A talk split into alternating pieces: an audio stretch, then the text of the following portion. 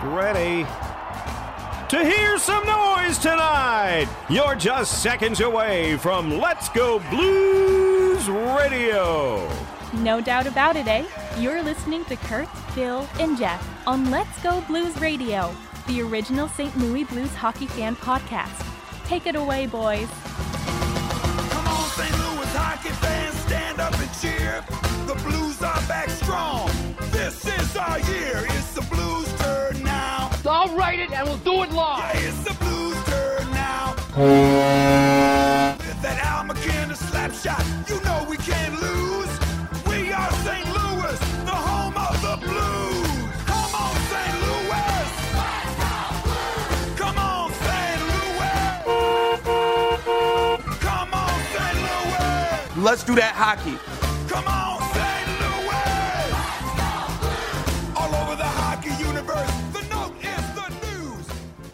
Welcome to season 7, episode 46 of Let's Go Blues Radio. We're broadcasting live on Tuesday, April 30th, 2019. This is franchise episode number 179 all time.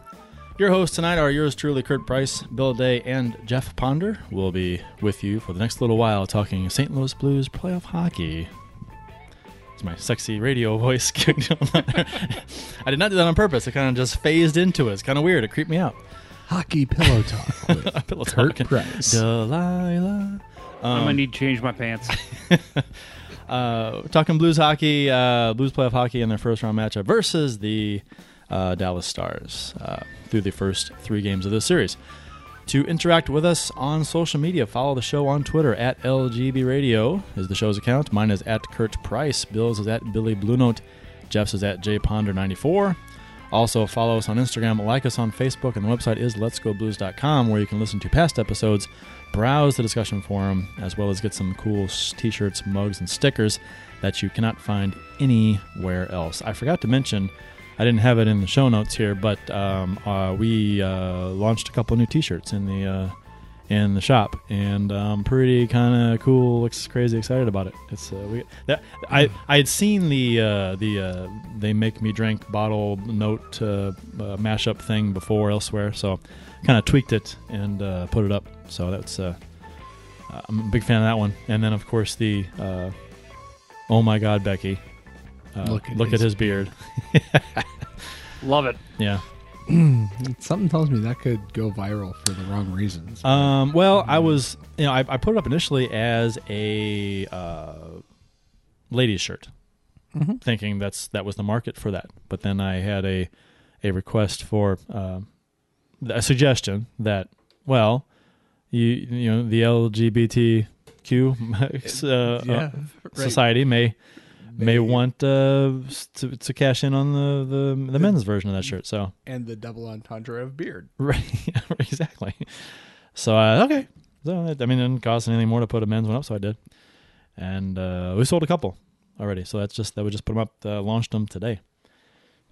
So that's pretty cool. Looking good. Looking real good. Yeah, yeah.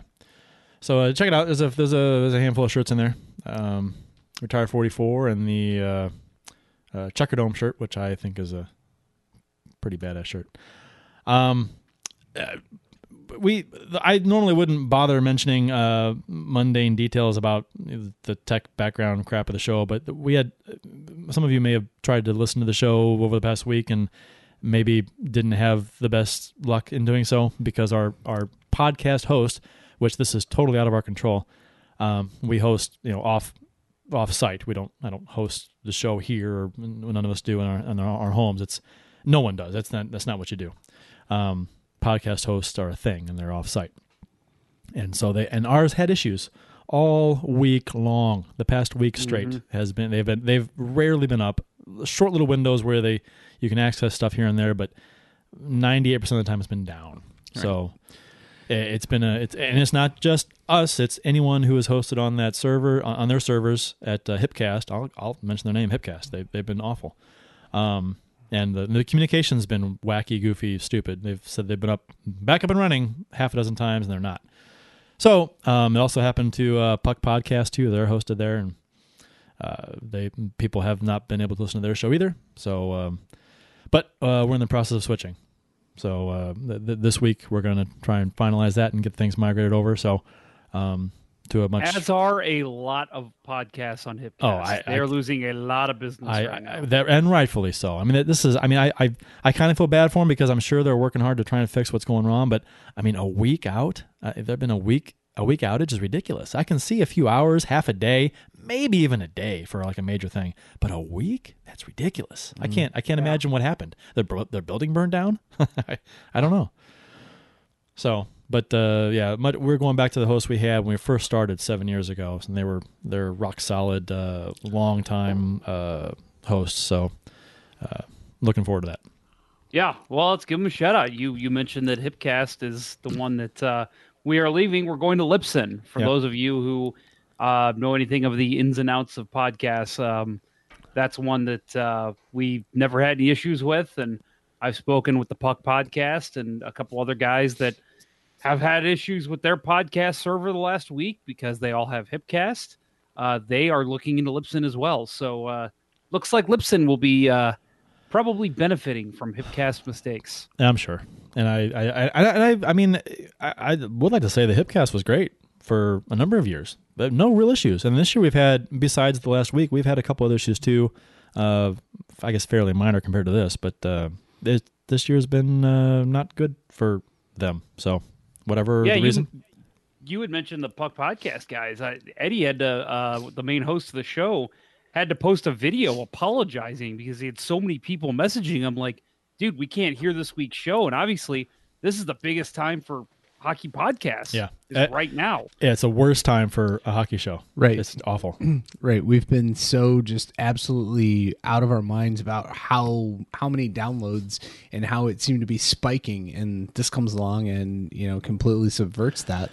You know, uh We, yeah, you're you're we apologize for your negative experience. It is out of our control. Yeah, it's, it's, I mean, I, I feel weird apologizing. I, I apologize for Hipcast. It's just, but yeah, we we had hit 5,500 uh, listens in a single day uh, the day before it went down, and that was an all time high for us. And so it was it was you know we were rocking and rolling. But uh, so hopefully uh, hopefully here soon we can get that. But at least folks can listen can listen and watch our show on YouTube. I always I kind of steered people that way. If you want to listen to the show, you can. I mean, it's you can it's YouTube. It's listen mobile. Uh, you know, uh, wherever. I mean, it's it's available. It's out there. It's on our site. So I mean, they could listen to it. So, and there was a a, a bit of an uptick in listen and watches views of their YouTube shows. So, so people were going there. Anyway, So people probably saw us and they said either they had one or two reactions. Well, these guys are way attractive. I need to watch this every week. Or holy shit, what is up with these three guys? I'm never watching or listening to the show again. Hoping for the first one. yeah, I, I'm excited about Libsyn. Uh, I'm I'm pumped. Me too. Um, So Bill you're is not. I'm you know, I'm with you fellas. um the uh, official beers of episode number 179. Uh, oh, Jeff, let's go with you first this week if you don't if you Oh want my- to. I know we're, we're gonna Dude, we- we- change that. Blues Blues are winning. I don't know if we want to change this up. Yeah, we haven't stuck to us to you know. Yeah, we- we- we All did. right, that, that's a good point. I was have first last week. I was first Right. last last time, so you can yeah, go first. You're right. week. You're right. Okay, how silly of me. Um, by the way, Hawaii Blues fan on uh, the YouTube chat. Welcome back, Hawaii Blues fan says, "Holy shit, what is up with these three guys?" So he gets it. Yeah. Um, my beer of the episode is uh, an old favorite of mine. I'm sure if you're a St. Louis native, you've probably at least seen this at bars. Uh, Schlafly Pale Ale, good stuff. Uh, just your typical pale ale, but uh, done by Schlafly, which they'll never do incorrectly. So uh, love me some Schlafly, and if you saw my picture on Twitter, Bill, stay away from my beer. I hope you. I hope they. I hope they do a better job producing their beer than you do saying their name. I, I always say it wrong, don't I? you, say, it the way probably most people do. Uh, Yeah. yeah. Uh, um, Bill. I, uh, for the second week in a row, I'm going with something from Dogfish Head. It's one of the uh, one of the oldest, longest like craft brew. Uh, I- and I- they're based out of Delaware. I like their beer. I hate their name. Yeah. I hate it. It- It, makes it's me. it- it's, it's it's not an appealing name to. to, to I'm gonna drink some Dogfish Head beer. It's just Yeah. it's funny, but it, I don't know. Whatever. Yeah, but yeah. So this is, and I'll probably have another one next week. I got one in, uh, chilling in the fridge that I'm excited about. Um, looking for a good time to break it out. Um, but this week I'm going with the uh, Palo Santo Marron uh, wood aged brown ale. Um, I tried to say that like uh, Oh, uh, Pierre McGuire. say David Perron. David Perron. Oui, oui. Yeah, Pierre McGuire, who's from like Schenectady, New York, or whatever. He's not fucking French Canadian.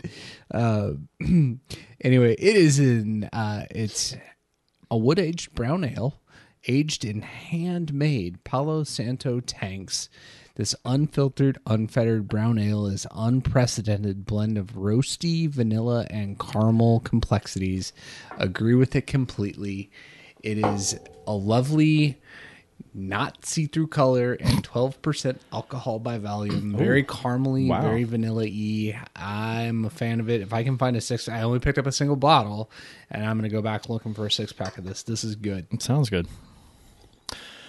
Uh, I'm uh, I'm bringing back one I had on the show before. Uh, the uh, Four Hands uh, Chocolate Milk Stout Tiki, the Tiki Chocolate Milk Stout, which is their chocolate milk stout that uh, has chocolate, coffee, and coconut, which is pretty good. So, pairing is dark chocolate and grilled beef, which I I, I enjoy both of those at the same time, often. you, you marinate your, your Yeah, beef in right. dark chocolate dark chocolate marinade, right? Yeah, Mhm. it's, uh, Uh, it's, You know what? If I were to put a, if I were to open a restaurant and say I had a sirloin with a dark chocolate marinade, it'd sell like crazy. I know. I guarantee it would. It probably, it might not could taste very really good. go- We, we could go really dirty with this. this this could turn dark very quickly. I'm not. I'm not. I'm not picking up what you're putting down. yeah, Uh, well, i'm struggling I here am. too All right. It, that's a ponder. That's a ponder humor thing. If you Uh, get it, please email us. at- Yeah. At radio at let's There. This doesn't exist. It's uh, it does exist. Radio at let's go blues.com.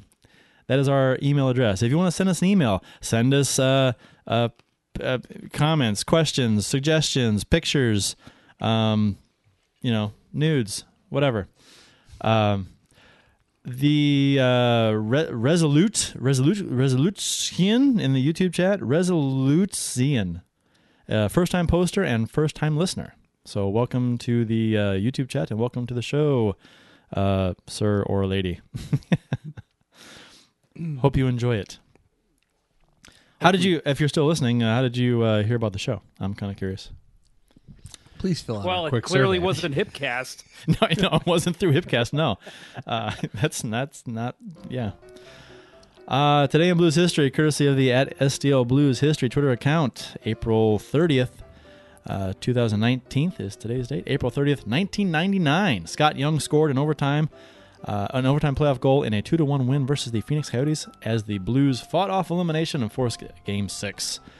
Uh, Larry Pillow was a little excited. The uh, STL Blues History account Twitter uh, s- attached a video of the goal, and uh, Plo was up in the booth just jumping up and down, forcing Oh. the Yeah. I remember that. oh leary Oh, Leary, and they Oh, went on to win uh, Game Seven in uh, double overtime, one nothing. yes who scored the goal That would Pierre be Turgeon. Pierre Turgeon. Well, if, Not if Rico go off the, Pearson. Not not Rico Pearson. No, I was Rico gonna say, if you Pearson. go off the first play call, it's Ricard Persson. yeah, it may have been tipped. It may have been deflected. A good old That was uh, a Ken long Wilson. topic of conversation for uh, a future episode that we'll have with an Arizona Coyotes writer. That was a trivia question. Uh, who uh, got? I played the clip, and then I cut it off before Wilson said it may have been tipped or may have been deflected, and I said who got the goal because he, he called it he called it as a uh, Pearson.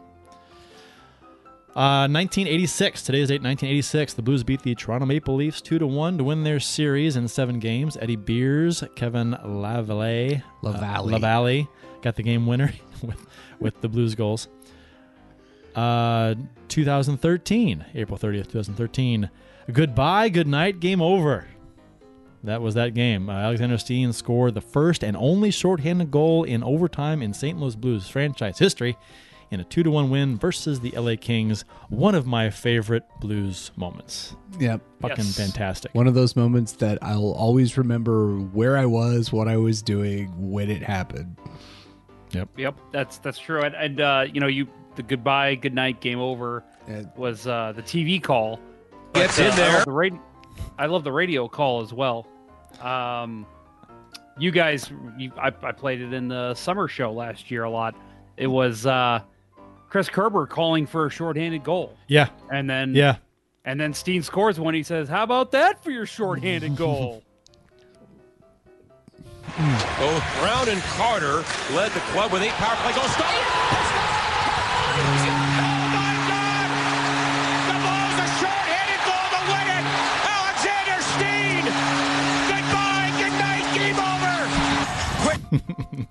I love it. God, so beautiful. It was a good call, too. Yeah, I mean that is that was, eh, except for Darren Pang like completely jizzing himself. Oh my God. Yeah. Yeah. The like the delivery from Kelly that was probably his finest moment as Blues broadcast. You know, the impromptu stuff is always the best. I mean, some of these So baseball much- calls, because they see stuff, milestones coming, and they have like something scripted. Uh, it's always sound scripted. I don't like it. right. Um, it's too good, you know. Right. I think I think at that point I was pretty tired of the thank you, thank you, thank you garbage that he would throw out. And that that was like such a redeeming moment for me. Yeah. And just it's it it is it's one of those moments that is going to be in the blues time capsule forever. He, uh, you heard the story behind uh, what he was doing at the time. Kelly was looking down at his notes. He didn't see the goal. He, he looked up like right when it happened. Because he was because he figured okay he's looking at his notes because they're going to bring it up and he was looking at Right. something and then Because uh, who like- scores a shorthanded goal? yeah I know and Panger s- yelled in his ear and Steen was actually doing something he shouldn't have been doing Right. he was he was he would have been caught behind the pinched- net Right. yeah he pinched in deep but his explanation uh, after the game was that uh, he uh, I, I think he said something about uh, he knew that uh, their guys were tired or going for a change or something and he thought he could pinch and get away with it I don't know Yeah. Yeah, that's. I think that's what he said that that they were going for a change as well, and so he said, "All right, I'm gonna go in and I'm gonna challenge Johnny Quick," and hey, it worked. Uh, today's date in history 1970. Larry Keenan scored the series winning goal for the Blues versus the Pittsburgh Penguins as the Blues advanced to the Stanley Cup finals for the third straight year. Uh, with no and no wins to show for it, over 12. Right. Third straight year and last time and Yeah. Third know, last and yeah. still not any wins. And, and you would have think that going into this 49 fucking I know. years. you would think that going into that okay, it's like Blues fans like, okay, this is the third year in a row. We're going to win some games this time. Nope, didn't happen. Yeah. I actually have. Have you seen this? I show you this. No. I have. A, I have Larry Keenan's uh, money clip. Money clip Oh, it's a money clip. from an old timers game, Oh wow, that's that's beautiful. and you drop it on the As I table. throw it. Jesus, Bill. Beautiful. That's great. No, it's a it's a Larry Keenan uh, uh, money clip. It's it was his gift that he was given for playing the old uh, old timers game. What's the year? 1979. 79, 79, 79, 79 80. That would have been the first year that I went to a game. I did not go to the old timers game though. So he scored a he scored a few goals in his career for the Blues, or a couple big ones. Um, 1966. Happy birthday to Jeff Brown, born in this state, 1966, in Ontario, uh, Ottawa, Ontario. So, I, That uh, that's one of my favorite players of all time. me too. I love Jeff Brown. He was- He was fan. I love much- the way he skated. he he uh he and then uh, STL Blues history made a comment on Twitter that uh, he never got enough credit. He didn't think for how uh, good of an offensive player he was, and I agree. He, he was fantastic. Right. No, he was he was the most underrated because Oh. he was so overshadowed by Al MacInnis. I mean, Yeah, MacInnis MacInnis was the premier right-handed hard shooting defenseman of his day, but Jeff Brown was just I mean, he made the Blues like he gave the Blues that extra th- something from the point that allowed Brett Hull a little bit more time in the Hull heyday. You know, because everybody knew Hull was going to shoot, but then Right. if, you know if they didn't cover Brown, he was going to shoot too. That'd be a that'd be a jersey I'd like to have. Like, like that jersey over there. That that that's Brown era. I, would I, I'd get Brown on that jersey in a second. Yeah. You- Wait, Not a what? bad idea. I'm gonna look into that. What can Brown do for you? Yeah. Um, That just sounded. I'm weird. pointing I- off camera. There's a there's a uh, I got a, the Ninja Turtle. I've posted before. The Ninja Turtle, the four Wearing the foot tall early one, wearing the early '90s, late '80s uh, Blues jersey. Yeah.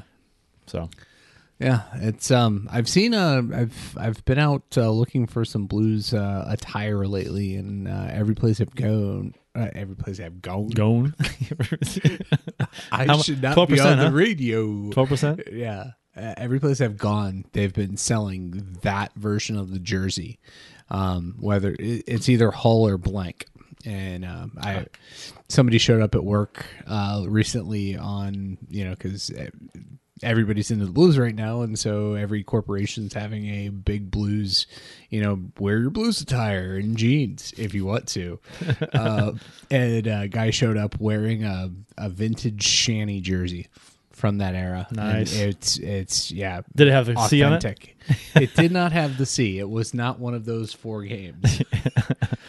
Um, crappy goalie says in the YouTube chat that he was at the Steen game, uh, the overtime goal playoffs, and uh, he said he basically blacked out.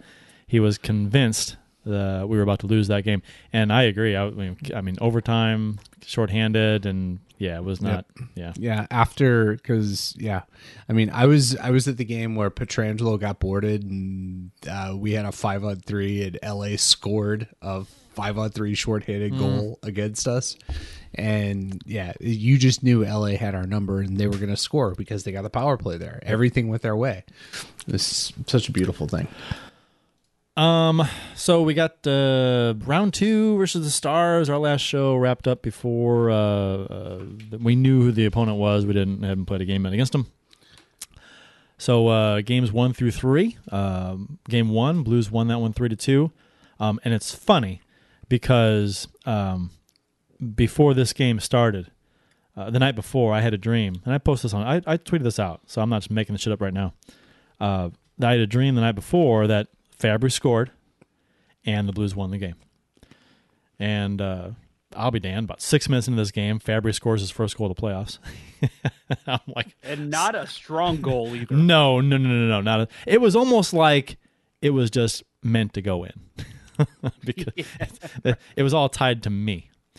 Um, I dreamt it, so it had to happen.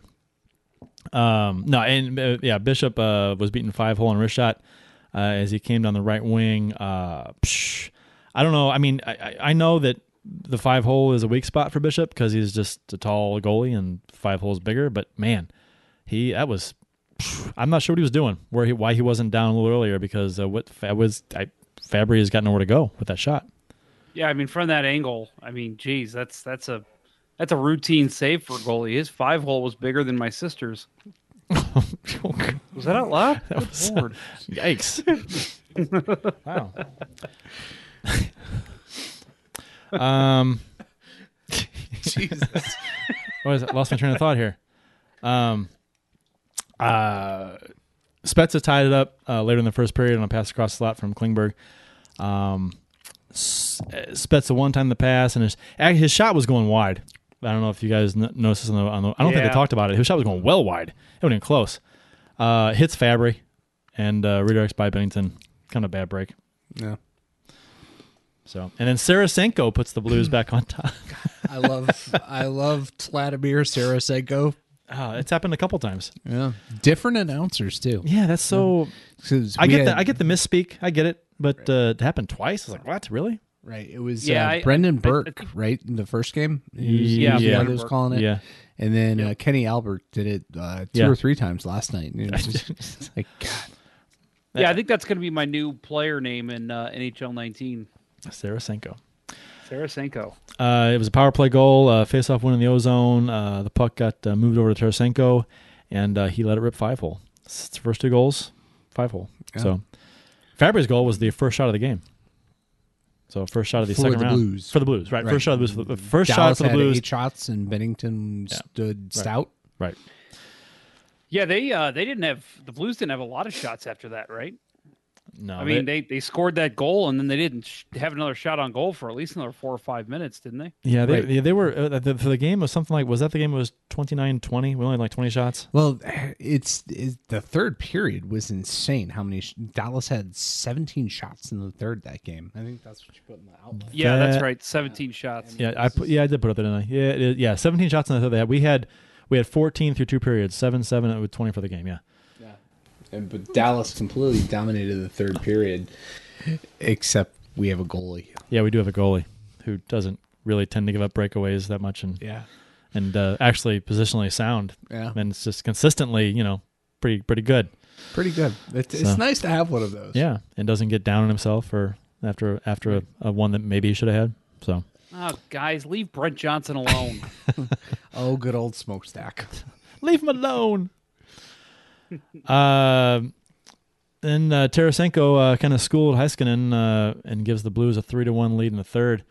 Uh, coming a clearing lob pass by O'Reilly and uh, Heiskanen uh, he he he kind of screwed this up. He he he he gathered the, the lob pass, then tried to move the puck forward. Tarasenko knocked intercepted it, just turnover basically, and then brought it back in and then beat him wide. Right. Um, totally suckered him in. With Oh, yeah. the, with the stutter yeah. step move. Yep.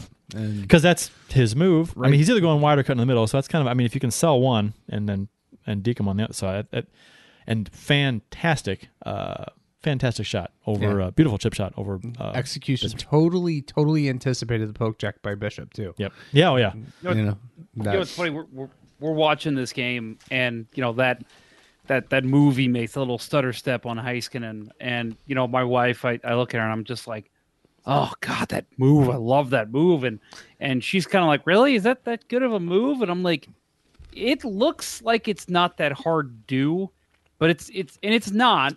But like you said, it's hard to sell that move. It's hard to make the defenseman bite on a move like that. And Tarasenko is one of the best at it. Well, it's it's it's it's making the move look like something else. Right. That- uh, that's that's like when Lemieux had like two moves on a breakaway, and he would come in, and he would he he would you didn't know what he was going to do. He had there were two completely different moves, but you didn't know what he was doing until the very last second, and you couldn't react, so you had to guess. And and that's I mean that's the thing. You you you have a move, you have a couple moves, and if you can disguise one as the other, and they don't know, you can you can smoke them. Right. Totally just throws off the rhythm of the defenseman because he's got to decide is he cutting back to the middle is he not and that one that one you know just half second Tarasenko gets the angle on him and has the the power Yep. to keep him at bay. I So if Heiskanen's going to do anything, he's going to take a penalty. Right. And he didn't. He didn't take a penalty, which probably should have, I guess. Hindsight. Yeah. But um and then uh, late in the game, later in the game, uh, third period, uh, Benn scores, uh, pulls the Stars within one. I didn't like. I, I didn't. I didn't like how little this was. I don't think it was talked about as much as I thought it probably should have been. The the whole controversy with the Well, the whistle being blown because because okay, Binnington makes a save on uh, the Zuccarello breakaway. Then the rebound is put high. Uh, it's fed back in front where there's a bit of a scramble. Binnington is on his back and he thinks he has it under him because uh, our uh, who was the defenseman uh, with Bouwmeester uh, put it back, kind of slid it back into yeah. him. He slid it back into him, but it didn't. It didn't get under him. It kind of went to the side, and then uh, uh, and then uh, Benn uh, puts the puck in, but the whistle had blown right before the puck goes in. Right. So Chris Rooney was in the process of blowing the whistle Right. when the puck went off of Benn's stick. Right. Exactly. And, and yeah. And so, but what's the confusing part is that the whistle was blown before the. It's, I mean, it's not. It's not a question. The, the whistle mm-hmm. went before the puck went in, we all heard it. and then he he he makes his way behind the goal and then points the goal to signal a good goal. And I'm thinking, watching him like, how can you you can't stop play and then call a good goal? What are you doing? I'm thinking he he realizes, oh, I fucked up, and the puck was loose. I'm going to call it a goal. And you mm-hmm. can't do that. You Right. you can't Well, do that. How many? I mean, this was the hot topic. What seven, eight years ago? The intent to blow. Right. Which- he Yes. blew. Which- he didn't have intent to blow. He I know, actually. I know, and that and that's still a rule. It's that it was not taken out of the books. The intent to blow the whistle is still a rule. I looked it up. Uh, rule seventy eight five. Uh, apparently, uh, uh, uh, apparent goals shall be disallowed. Quote: When the referee deems the play has been stopped, even if he had not physically had the opportunity to stop play by blowing his whistle. This is not a reviewable play. uh, and therefore the final on ice decision stands, which is confusing because they review the thing. Right, and that that's the part that's the worst part of it to me. Is I know. that they that they did the review. He called it like he. You're totally right when you said he caught himself. You know, because Yeah, that's what- that's what happened. He called it. He called it on ice as a goal. Mm-hmm. If if he doesn't do that, then it's it. Sure. they invoke the intent to blow. Right. And I, when was the last time you've seen that actually invoked? Unless unless he calls up, unless the, he says I didn't mean to blow the whistle. Maybe that was a conversation. Mm-hmm. Well, and and that's the thing. I don't I don't so know so much think that it was a review as it was Toronto wanting to get his like have a conversation about it. Maybe. Which should even, even should then, take place. even then, even then, he blew the whistle before the puck went in. You've we've seen goals not count before because the puck was loose and the whistle blows and they hit it in. It doesn't count. They wave it off. It was a mistake. The referee shouldn't have blown the whistle, but he did. I'm not saying the goal. I'm not saying that the goal the referee was correct. He was wrong. But the thing is that by the rules, that goal shouldn't have counted because that, that he blew the whistle and the play was dead before the puck went in, and review shows that. So I don't I don't understand. I, I and after the game, uh, Berube and, and bo- both Berube and Montgomery said they weren't sure what the officials were reviewing because they really didn't tell them. right. And and that's why I think that they weren't really reviewing it as so much as saying Have a conversation. Yeah, But right. e- but What- even- what are you thinking, Chris? But even then, but even then, how's the conversation go? Well, I lost sight of the puck blew the whistle. Okay, Then Then the play's dead. You're right, Yeah, exactly. But, the call on the ice is a goal, so it's going to stand. But he, yeah, that but he's That's- correcting himself on the ice, Right. which is what. Okay, I got it wrong. I want to make it right. Which, okay, I, I get the idea, but that's not the way it's supposed to go. That's not that's not the rules. I'm, I'm, I'm, I'm I, I might sound like a bitter fan. I mean, we won the game. It doesn't really matter, but Right. but it could have been a difference. to me to me at the end of the day it was the right call as as much as i i disliked it but it also lends credence to more video review Oh yeah, I I, I mean I I have I, video reviews for that. Video reviews for uh, major penalties. right like uh, fi especially in the playoffs.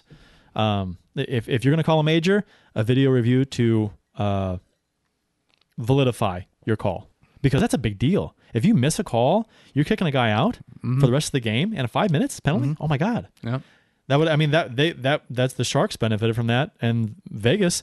If there was a review for a major penalty, uh, the whole Vegas and Sharks uh, game seven thing, um, in th- the third period, I I don't I, I we haven't talked about this have we on the show? No, yeah Uh, no. no, Personally, uh, that's not a major to me. I, I- No, at, no, at all. no, not at all. It's it's it's two minutes.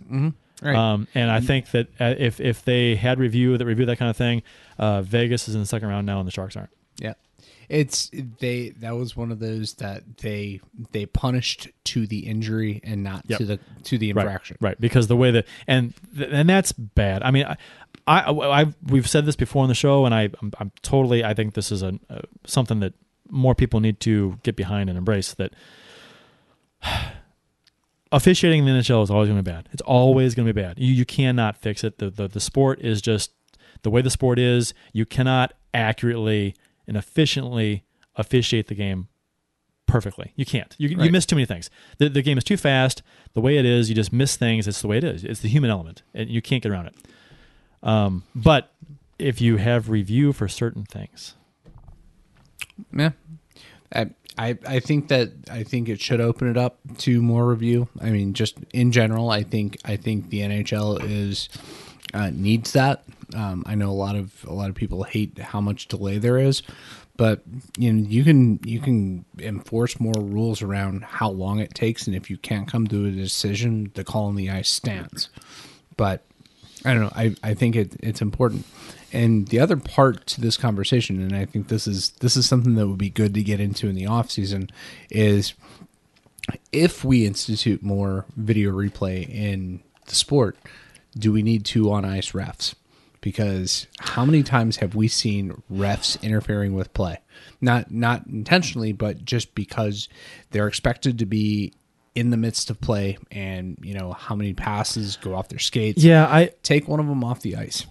and have like an eye in the sky referee Yes. official. Yes. That's okay because I like the two official idea. I mean, uh, the, the the idea, because because the, the uh, Right. one official on the you ice. used to get away with murder. yeah, oh yeah, Right. yeah, and uh, so more stuff gets called, and stuff behind the play gets called no more now. So um, But put the second official off the ice and stop cluttering the fucking ice up. or make the ice surface bigger, and take out the first three rows of seats. Not gonna happen. Um, so the Blues hold on to win that one four to three, um, and go up 1-0 in the series. So that was a good a good start for the Blues. Um, even though you know uh, you could say they were outplayed in that game, which they they were, um, but uh, they won the game, which happened against Winnipeg. Uh, a, a few a few times they were they did not have the better to play. They won the game, and so at, I, I'm not gonna make a big deal about it because it's playoffs, and I don't give a shit how you win a game. Just advance. I, uh, I don't give a shit if you advance on a on a on a major that should have been a major and you score four goals in the power play. I'm Sharks fans don't give a flying Right. sh- whatever Right. uh, that there was a bad call. They moved on. They don't care. Right. Yeah. To our our friends uh, from Teal Town. Uh, Yeah. We're, we're hoping for a, a third round rematch. Oh, I'd love it. Two years ago. I'd love it. I, I like years ago. Sorry. I like their goaltending for us. Yeah. As long as Binnington doesn't get hurt, because then it's a it's a kind Well- of a, a perfect head to head matchup. Jake Allen versus uh, Marty Jones. Although Uh, pitching you got shutout ten to tonight. nine games going there. Yeah. Well, Kiprios is out of the league, so I mean that's one less guy that's gonna jump on your goalie. Right. Prick. Uh so game two, uh Stars won this one four to two. Um Saturday afternoon game, so you, you knew we were gonna lose. Um three to one after the first period. I didn't even get to I, I for some reason I was I was working on my computer with some stuff, uh with the with the web with the podcast, and uh I missed the first like good half hour of the game. I What? I was thinking it was an e- I, I was thinking evening game for some. I was in mindset evening, lost track of time, didn't even occur to me. Ended up looking at my phone at one point, and uh, I, I see the notification for the the Blues Stars game. I'm like, oh fuck, shit, shit, shit, shit, shit. So I missed over half the first period. Um, and they, It wasn't that entertaining. You're no, okay. no. I went back and watched it, but I mean, the, I I was, it was they had just went up three one. Yeah. So Yeah. It it was an interesting first period. yeah. Um, The uh, But- the just just lapses. I mean, you know, you could make the case on on this game reminded me a lot of Game Three against the Jets. Um, just blown coverage. Uh, I thought Pietrangelo uh, was not covering his man well. Um, I think it was the the first Roope Hintz goal. Uh, Dunn got caught up. Two on ones left and right. Uh, Binnington having to spread across to try and make a save and just not having a chance. Just poor defensive coverage, and not just the defensemen, but the forwards. There was no back checking when it was needed, and uh, just a just an ugly look to the start of the game for the Blues. Yeah, and everything really came down to the the four on four. You know, it, it- Dallas got the like you said the the first Hintz goal, even strength. Um, you know, and it was Matt Zuccarello was the best player on the ice in this game, and he he did a great job setting up Hintz for that goal. But then you get the Tarasenko and Benn matching minors, goes four on four, and the game just opens up. Dunn makes huge mistake, gets caught. Dallas comes down, scores. We go back the other way. We score. Dallas comes back and scores right away. Just, I mean that that that less than two minute span, you got three goals scored. Completely set the tone for the game, and you know it was unfortunately for the Blues. It was the tone was sloppiness. Lots of slop. Uh, Parayko got his first of the uh, playoffs to uh, at the time cut the lead to two to one. Um, and Dallas answered right back with the the ever dreaded um, uh, response goal while your goal is still being announced. Yeah. They score on you, which is just ouch. that hurts. That's it's almost like your goal never even happened.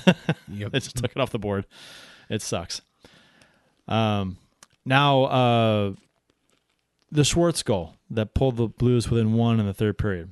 The the they reviewed it for goal interference, which I would have reviewed it too. But the thing is, is that when I saw it, I'm like, this is not goal interference. I mean, this is this is how I saw it. If you guys disagree, let me know. Um, We- it sounds like we agree. okay, I, I, I mean, I, I would think so because we're right thinking kind of guys. Uh, Stars fans were bitching, uh, wearing their their their green uh, tinted glasses, uh, bitching during and after the game about uh, being goal interference as as Schwartz cut across the top of the crease to tip Parayko's shot over Bishop, um, and the goal stood. Anyone bitching about this game uh, is is an idiot. I, I mean, I the the the contact was minimal. It didn't affect whether the goal was going in or not. The puck was going in or not, um, which is a thing now. I, which which and we've talked about before about the goalie interference and about how we don't know how it's going to be called. I think I for the last good while, I think they've kind of figured it out. I th- I I have found myself agreeing with the goalie interference uh, review uh, decision a lot. I, I can't remember the last time I disagreed with one um, this season or the last half of the season. I, I think they've kind of figured it out. They allow minimal contact and they really determine, they try and determine if the goal was going to go in anyway. The puck was going to go in anyway. Right. The impact. Well, and the way that the way that you worded it is is is right that that uh, it didn't affect the goalie making the save, but to me, the thing that was most important along the same lines, the goal or the, the contact came after the puck passed the goalie. Yeah. You watch the play. It was Jamie already tipped. Schwartz was, which by the way, just did was beautiful on that play. Did everything right on that tip, and you see him touch the knob of the stick after the puck's already sliding past Ben Bishop. Just everything about that for for what Jaden Schwartz did, just a, a, a wonderful play. And yeah, anyone who disagrees with that is just gonna be wearing tinted glasses because I think everyone else in the NHL would agree that that was just everything Schwartz could have done correct to score a goal, uh, big goal there late in the game. Yeah. I mean, from a goaltender's perspective, you know, you're always going to cry foul. Um, I mean, the, the, so this is I, this is inadvertent contact with the knob of the stick. Um, you know, when I was playing high school hockey uh, during some drills, there were a couple of guys that were fond of actually chopping at the knob of my stick. Oh, stick I've done that. on shots from the point during power play practice. Uh-huh. And that's, you know, that's not what happened here. It was he was trying to cut to the middle. Yeah. He got pushed towards the goalie, made inadvertent contact with the knob of the stick. If Bishop's turning, that's on him. Yeah. If, if he is that unbalanced going into that save, that's on Bishop. And that's it's It was right in a- call the right call was made. it was inadvertent contact and it was minimal. It was it wasn't it wasn't significant at all. And and I think like I said, the most important thing is that it didn't affect whether the goal was going in or not. So obviously, um, that that's a common sense kind of call. Right.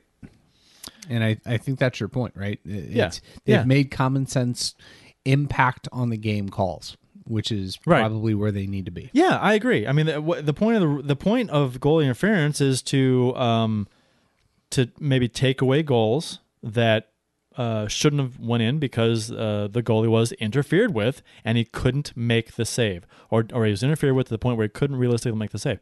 I and that that makes sense to me, and that wasn't the case in this in this case. Um, Binnington played, you know, I well in this game. Uh, most, uh, I mean, stopped Benn on a breakaway and then Seguin on the rebound, um, which was pretty fantastic. Um, Yeah. that was pretty cool.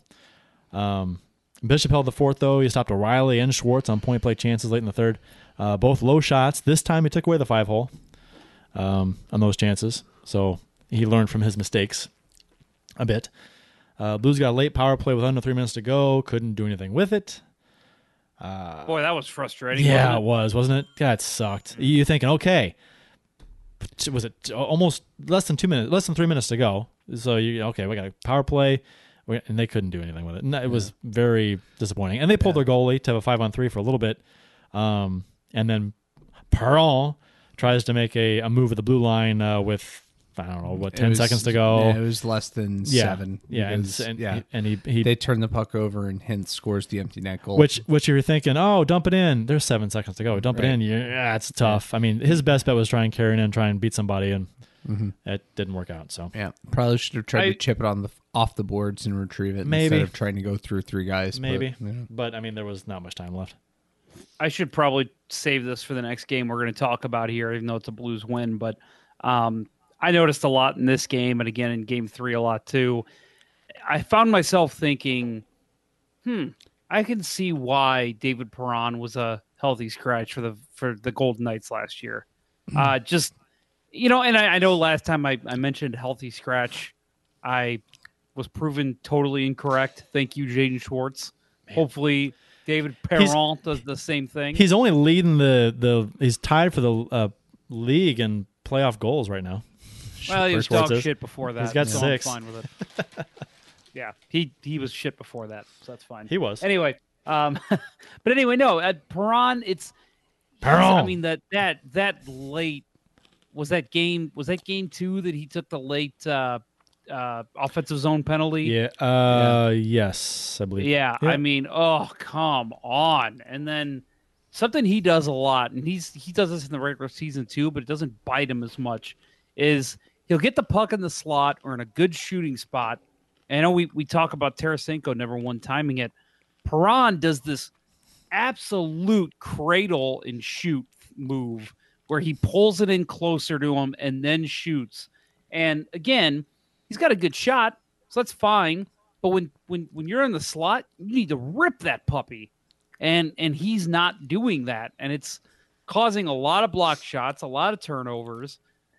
It's just it's just poor execution, and again, like almost every time I see that, I say, yeah, I can see why Vegas didn't want him playing last year.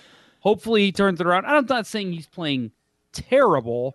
He just makes bad decisions, and that that just that's got to stop because if he were to stop making bad decisions, he's a hell of a top six forward for a playoff team.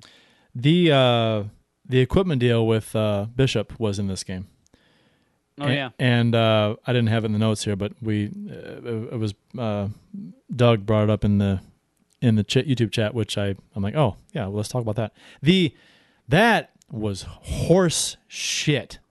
yes, That was, I mean, um, it had to have been almost three minutes they were over there, or at least, I mean, two to three minutes of just I can honestly say I've never seen that I, before. me either. And, and the the the uh, I, I assume everyone has seen it. Bishop goes over with, with equipment, something with the bottom of his pad or his skate, and uh, the back their backup is working on his skate, and he's, he's uh, uh, Bishop's on his knees and the, on the on the bench. And they're working on something, and the official goes over there after it might have been after like thirty seconds, and said uh, or forty five seconds, and motioned to their uh, what's the backup's name?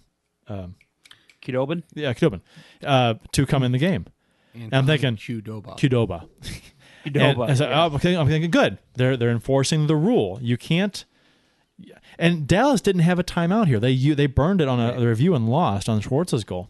So, and essentially they got an extended timeout here for free because Bishop came to the bench. And the and the the the reason they got it is because the officials were spineless. They didn't. They should have assessed him a bench minor. Um, for not getting the backup in there because I'm not sure what happened, what the conversation was, and because the, he motioned to get in the game, you could see, you could see it, and it never happened, and and they were going on for another minute or plus just after that. It was just ridiculous. Well, and I'm fine with it with it being a starting goalie. I'm fine with it maybe with with the importance of the playoffs going a little bit low, stretching it just a I'm not. tiny bit more. I'm not because they didn't have a timeout, and and they were and well, and I'm I'm fine with it because I you would hope that they would do it for your team too. But this was asinine. It was ridiculous. It- I've never seen a time a, a, a non timeout last that long for goalie equipment. We see it in a November Tuesday game between the Blue Jackets and the uh, San Jose Sharks. You know, oh hey, you got 15 seconds to get that pad fixed, and if you're if you're not ready, get your get your backup out here. I mean, you see it all the time. Like Yeah. The You fact that they just let him stay over there as long as he did without pulling in the backup. Yeah. You're right. That should have been a bench minor. I mean, it wasn't that long ago that uh, um, uh, who was it? Um, Luongo uh, in the playoffs in overtime uh, wasn't out there for the start of overtime, and they had to put their backup in because he was in the bathroom. yeah. and uh, so and so their backup started the overtime. What's going on? Um, and he played for you know the first few minutes. Um, so I, and uh, to me, this is I'm not being a bitter. This is the fucking rule. It's a rule in the rule book. You don't anything other than a quick uh, equipment thing at the bench and back over to the goal. You're like I've seen all the time. You see the the buckle on the on the on the helmet on the mask get replaced if it's broke or cracked. It's plastic. Uh, you see them replaced all the time. Takes 20, 30 seconds. That's fine. I get Right. that. But not an extensive thing where they have an issues and it's going to be it's one, two, three minutes. No, Right. no, no, no, no. Right. It was uh, I think InGoal magazine um, was tweeting about what it was. It's it was the the toe cradle. Um, Okay. and he's he uses uh, like the most modern version of it, and it, it's a, it can be tricky, but that's why this rule exists, right? You know, to Sure. make sure that you get the goalie to you know if if the goalie is going to have a major equipment malfunction, you don't delay the game. Right, right. You get. Especially Right. when they don't have a timeout. That's Right. what pissed me off because really they could have said, "Okay, I'll take my timeout. We'll get the situation fixed with the goalie." And the, the official comes over and says, "Hey, if you're going to be over here any longer, you got to use a timeout."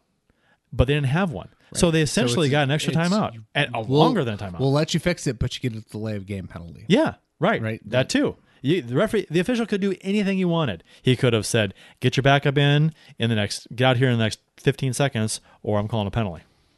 I'm not, I'm not sure if it was. Uh, I think it was the, the Nashville Dallas series actually that um, there was an icing, and I want to say it was even Jamie Benn.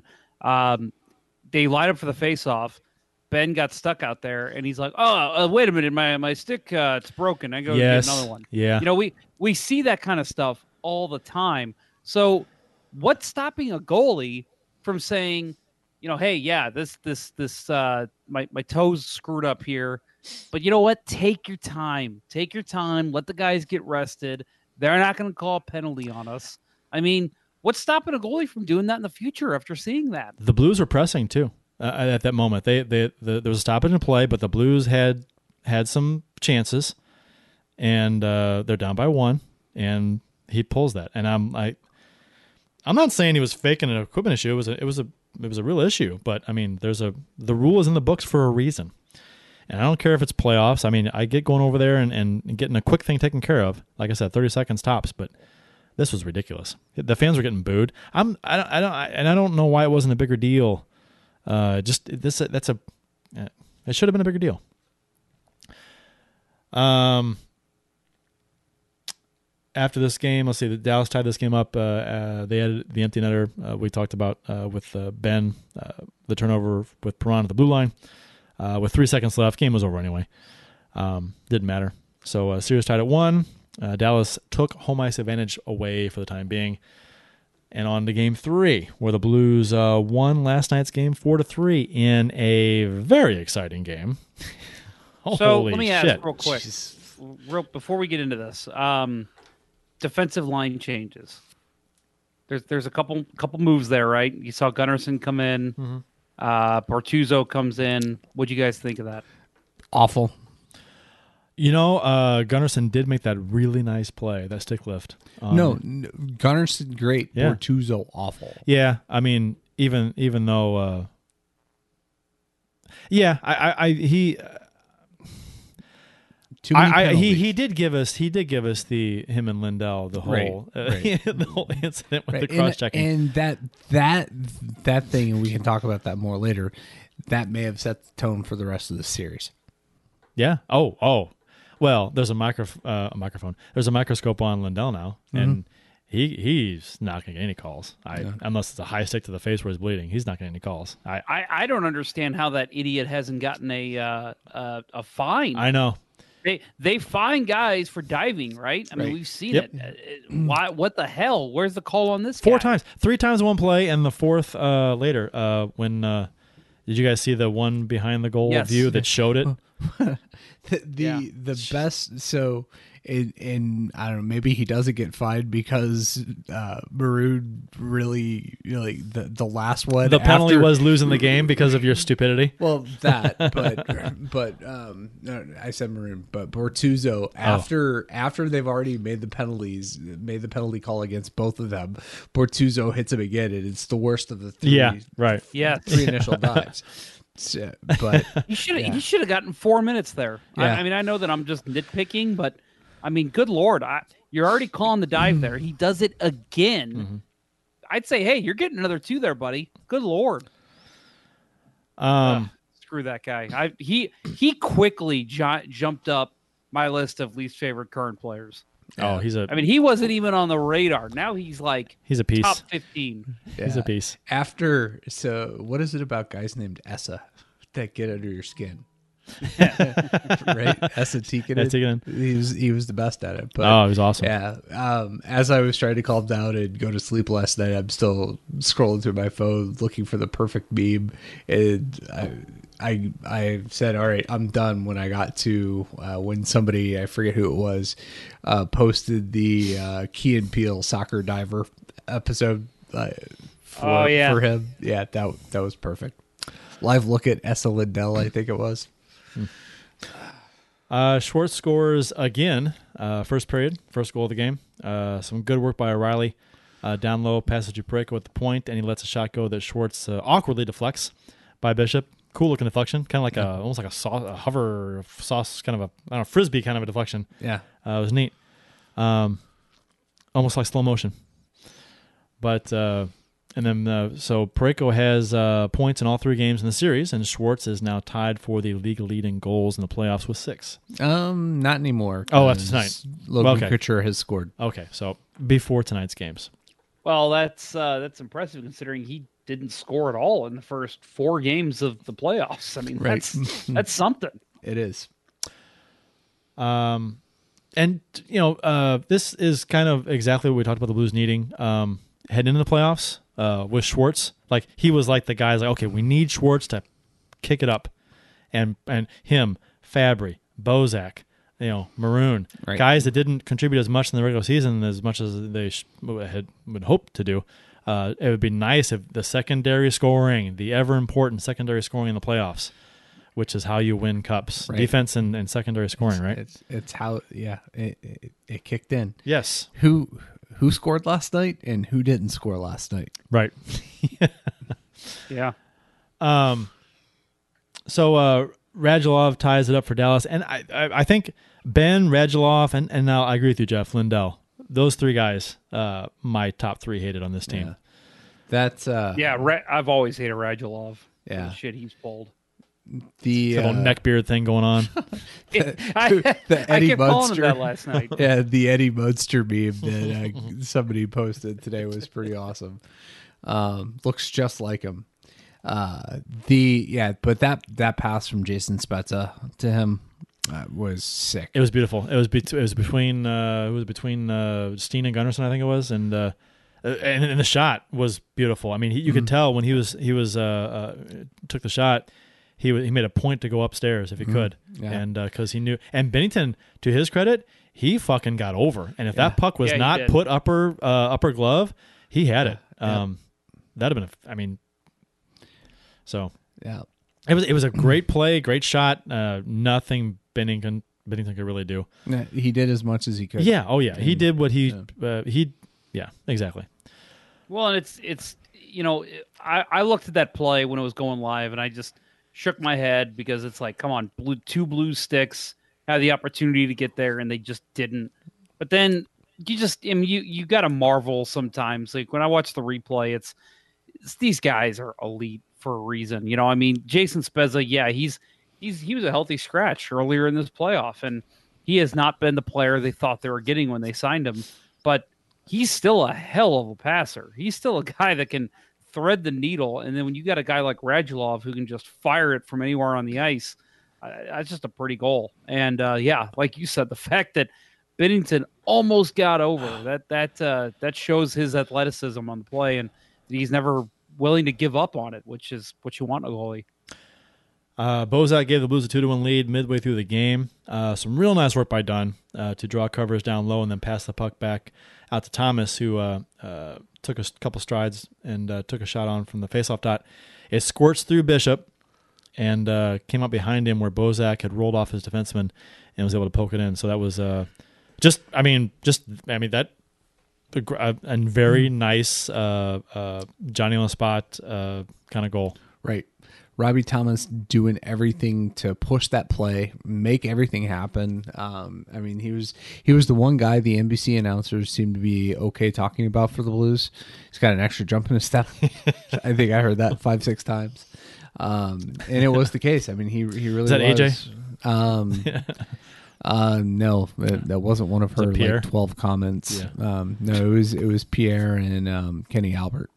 Um, but he did a great job just stick handling, getting into the zone, making the play happen, getting the shot off, and like you said, Bozak rolling off his defenseman, getting free, and you know, Yep.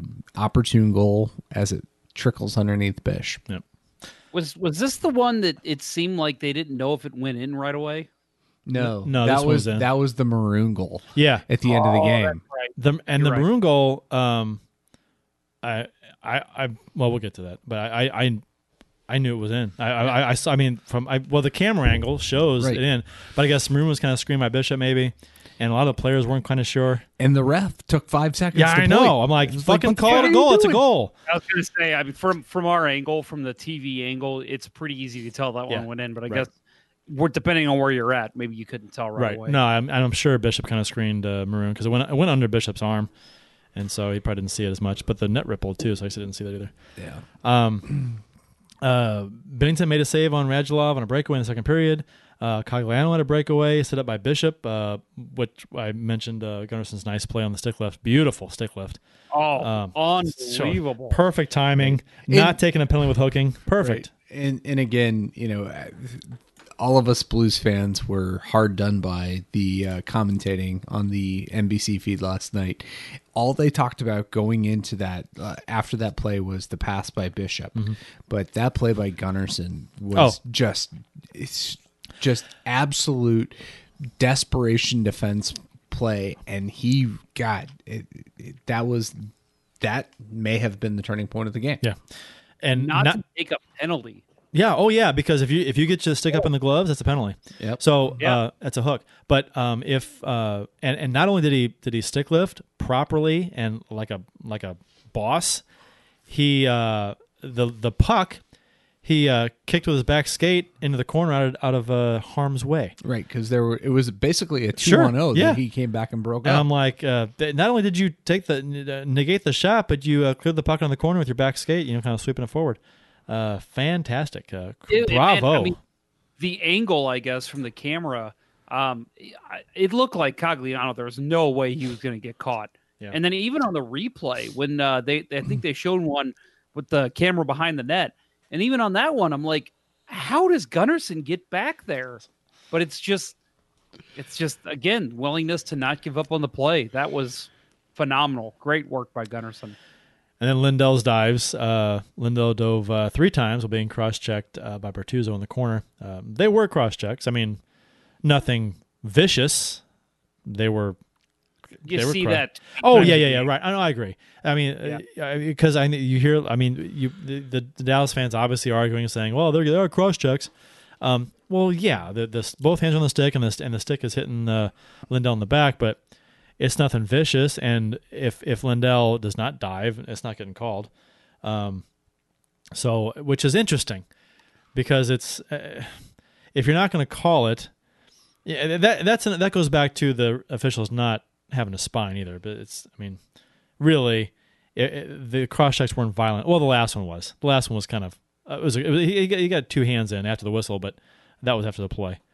But Well, uh, and first of all, I loved Bortuzzo's reaction after the second one. just Just throw it. diving. What? Are you kidding me? right.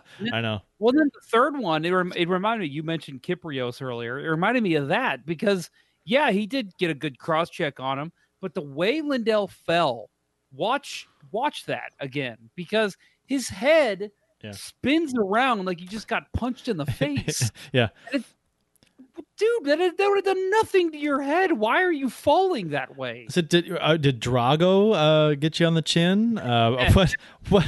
No, you were cross checked in the back, but your head goes like this. It's like what? That- okay, Oh God, ass. that guy. he's an asshat.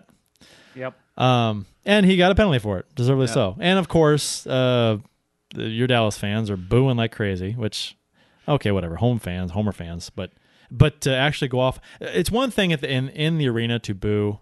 Okay, you didn't see it. Maybe maybe they didn't show it on the jumbotron. Maybe they did. I don't know. But to boo it, I get it. Okay, it's you. But to the social media backlash to kind of say, you know, well, you know that, kind of a, number of people saying that it probably shouldn't have been embellishing. I'm like, are you fucking kidding me? Uh-huh, right. That, that that was the clearest embellishment that oh. we've Oh, seen. I mean, d- what is what's the saying? Fool me once, Shame, shame, on you. me. If you fool me, you can't fool again. yeah, Um, but fool me you fool me, you can't get fooled again. can't can't be fooled again. Whatever. Um, And it's just, again, it's just shocking to me to see that the NHL hasn't said a word about this. ah, yeah, because you can get fined. Real, That's what that's what I was. there I are was so going many to, uh, fines throughout the year for this kind of thing, and you're not. You're just going to ignore it now when it's it's in the biggest stage. I mean, everybody saw that. A fine is easy to do. It's not going to hurt the player that much. It's not going to affect his time on the ice. Fine him and send a message that way. Because I mean, fuck, four times he dove in this game. Well, that's, and well, that's the thing too is that they, you know, I've always heard that, you know, okay, well, fine, maybe he doesn't do much, but at least he gets his name on the book, so he's a repeat offender. Yeah. If he does it again, like now, none of that. I mean, now Lindell, you know, next, let's say next year, he gets he gets a fine for for doing what we saw him do, and and they can't claim the well, he's not a repeat offender, so it's just a fine. Hell no, he is he is definitely a repeat offender. Uh, here's where the fun starts. I mean, if the fun hadn't started already. Uh, Cogliano's goal uh, ties it up in the third period. So Schenn makes a bad pass to Dunn at the point on the power play. So this this is the shorthanded goal that kind of just like you would you would think would kind of be you know a backbreaker of sorts. Um, seven minutes to go in the game, results in a two and one for Dallas. Uh, and Col- and Cogliano. Dunn, I thought played this terribly. Dunn had a good game. I thought he had a really good game, but I thought he played this two and one awful. Uh, he goes down to his knees. I don't know why. Uh, takes neither the shooter or the pass really. Um, he ended up blocking the pass, I guess, but it, it, he actually put it on net, and then uh, Binnington makes the save, a nice save on that, and it pinballs back out, hits Dunn, and then Cogliano's there to sweep it in. And it was a kind of a just uh, Dunn's like out of he's he's taken out of, he takes himself out of the play. If you're gonna go down to block a lay down, take away the pass. You know, it hits you and it stays under you or something. Don't go to your knees. It could, it could bounce off anywhere.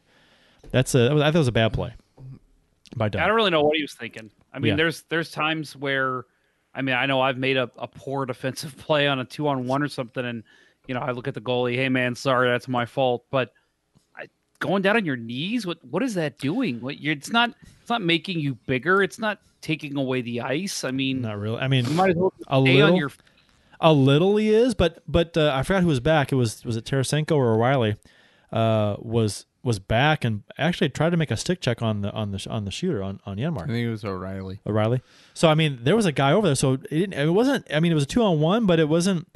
There was a guy hustling back. So Dunn really could have faded back towards the the and played the pass even more. I don't Right. know. I but I I think you. I don't know. I, I don't want to overanalyze it, but Right. but I just I was just, I thought he played it poorly. Yeah, I, I agree. I think I think my read on it was that he thought he was too close to the goalie to lay down and possibly take the goalie out. Maybe, Maybe maybe yeah, maybe, Maybe, but then at that point, uh, take Yeah. out just to go tie up the guy behind you. I mean, I don't know. Right. It it was a bad decision. Puck ping pongs between him and Binnington and Yeah, goes right back to Cogliano and yeah, A- and uh, so after that, uh, Pietrangelo goes upper blocker. Oh my god! Holy shit! I, I I jumped out of my I shorts uh, when he scored. Blew a slapper by Bishop, uh, upper blocker from the far boards, well outside the circle. Um, Thomas cruised in front of Bishop, uh, created like a moving screen there. Um, but great placement on the shot. um, and it was kind of fluttering too, knuckling a little bit. So uh, great shot for his first of the playoffs. That was a huge. yeah, I mean, we're goal.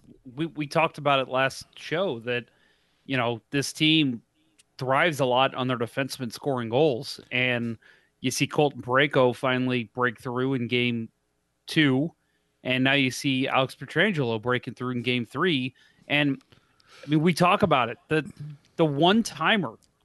God, you don't see that enough from the from the Blues, especially the defense. Especially some of these guys can shoot. Pietrangelo overhandles the puck way too much, and for him to actually, he, he took multiple one timers in the third period. It was refreshing to see, and you know that the pass by Jabo was you know perfectly placed, and it just it fluttered just enough right as he took the shot, and yeah, it just God, it was a thing of beauty. Doug uh, in, Yeah. the, in the YouTube chat says, uh, "Rewatch the video. It wasn't a bad pass. He was tripped." Uh, talking Oh, about uh, Schenn was tripped by dunk play? Cogliano. Yeah. the, the pass coming out of the zone, which uh, uh, on the power play, I guess. Yeah, could have. Yeah, I saw uh, reading Rutherford's recap today in uh, the Athletic. He talked about that. Okay. that that it could have, you know, that you know, it, it was potentially a blown uh, penalty call. Okay, fair enough. Either way, uh, they ended up scoring. but they pressured us at the point on the power play, and we Yeah. tried to force a pass through. And at that and and that and that rotation on the power play, we only had one guy high, so Right. uh, that was not good. chip it down low. right. Um. Uh, then Seguin, uh, Oh, this goal. yeah, ties it back up after the Pietrangelo turnover, uh, which S- Yeah, somebody tweeted Alex Pietrangelo giveth And and, I- and Alex Pietrangelo taketh it away. Yeah, um, he had a chance to get the puck out. Uh, just makes a bad play to O'Reilly on the Five boards. feet behind O'Reilly on the board, so O'Reilly has no. You know, he has no legs. He has no chance. I mean, I, Yeah. we've talked about it how how out of gas O'Reilly's looked in the playoffs. You're gonna have to make a better pass to him at this point. Yeah. Well, and let's face it, four four what four fifteen left in the game. You got a three two lead. Yeah, I see that, that. You know, hey, give it to your skill guy, let him skate it up, but just get the puck out of the zone. That's your number one priority. Get it out. That's And the you just- icing. you- how many times? How many times do you think Blues fans uh, have yelled at the TVs? Uh, get it out. Yeah. fucking get it out. Quit fucking around with it and get it out. Get out! Jesus Christ. do it. Come on, do it. Do it, do it now. Get out. Um, Stars kept it in. Heiskanen uh, ends up with the puck and passes across the slot to Seguin, who uh, and Binnington was playing the shot. I mean, Yeah. you know, and Gunnarsson lost his man for a second and or a half second, a tick, Well, and uh, it's all it took. one of the most prolific goal scorers Yeah, in the game right now. It, it was it was a really smart play, a really great pass. Yeah, I no. mean, Heis, fucking Heiskanen is got to be there. Uh, Heiskanen and Hintz, two guys you're not, you know, you're worried a little bit about Heiskanen and Hintz, not so much, but those guys have been the catalyst, and Zuccarello. Hmm. You know that they they have been what's kept Dallas in the series. Yeah, the thing that annoyed me, I mean, we obviously Pietrangelo turned the puck over, but and I know that you know a turnover like that, it, it happens so quick, and you got to reset your feet. You got to get ready for the play to come back the other way. But man, Gunnarsson did just he looked lost on that play. I He mean, it- tur- yeah, yes, Tyler. Seguin is one hell of a player, but man, you got to put a body on him. You got to lift his stick. You got to you could take a penalty. Do whatever you can to make sure that puck doesn't get clean to his stick. And yeah, yeah, man, he just he looked lost on that play. I think I think well, he was watching the play. He wasn't watching his man, and I and Yeah. at- at- at- in that situation, uh, you've just I, I think you just attack your man. Um, you're trying to protect a one goal lead late in the game, and uh, you you you go after your guy and tie him up because really. It doesn't matter if you block the pass. That's not. It shouldn't be your job. You tie the guy up because there's nobody else there. So just tie your guy up. And he he had he was with him, but he didn't stay with him. So just for and not long. I mean, it was a great pass. So, and then uh, of course Maroon nets the game winner with uh, a minute thirty eight left. Uh, Maroon uh, gives Lindell a shove, and he goes down like a like a sack of, of moldy potatoes uh, at the side of the net. Dies for the fourth time in the game. uh, which uh, Chris Kerber. Uh, have you heard Chris Kerber's call? I have not. Oh my gosh, it's so good. I haven't either. Well, not on that call. I- I'm sorry. Chris Kerber's call on the uh, the earlier with the, the Yeah. three dives. He, he- calls him out for diving three times. Once to give him a penalty. It's, it's pretty good. He's out. He's outraged. Um, so dives for the fourth time in the game, uh, which leaves the front of the net wide open. From which I, I would love to talk about this for a minute. Um, you dove three times earlier in the game. You got called for it. With a almost the game is almost the regulation is almost over. Your t- tie game. Your man's maroon in front of the net, and you dive at the side of the net, taking your taking yourself out of the play. So the, the front of the net's wide open. The puck goes behind the net. Maroon picks it up, uh, curls around, walks in front. There's no one there because Lindell is getting up on the other side of the net, and he puts it under uh, under Bishop's uh, uh, blocker arm. over over the blocker. It went arm. under his arm. Uh, Un- under his arm, deflected and went up. did you read his his uh, comment about that? today? About how he practiced, uh, Yeah, practice going up. He said, "Well, all s- through the playoffs, Yeah. he's been practicing that because all season he would just muff it and put it into the pads. Yeah, but I, he didn't. He didn't go over his arm. Uh, um, he went upper blocker. He went. He tried. He went. Uh, he got it off the ice over his pad, but it, I think it hit the tie. Hit under his arm, hit the like something behind him, like his pad, and went up, and it hit. The, I'm pretty sure. Hey, Ross, Rachel. Go look it up, look don't it you up. Stop arguing. I'm looking at it Look it up. right now. Um, no, it's have uh, man. intertubes here.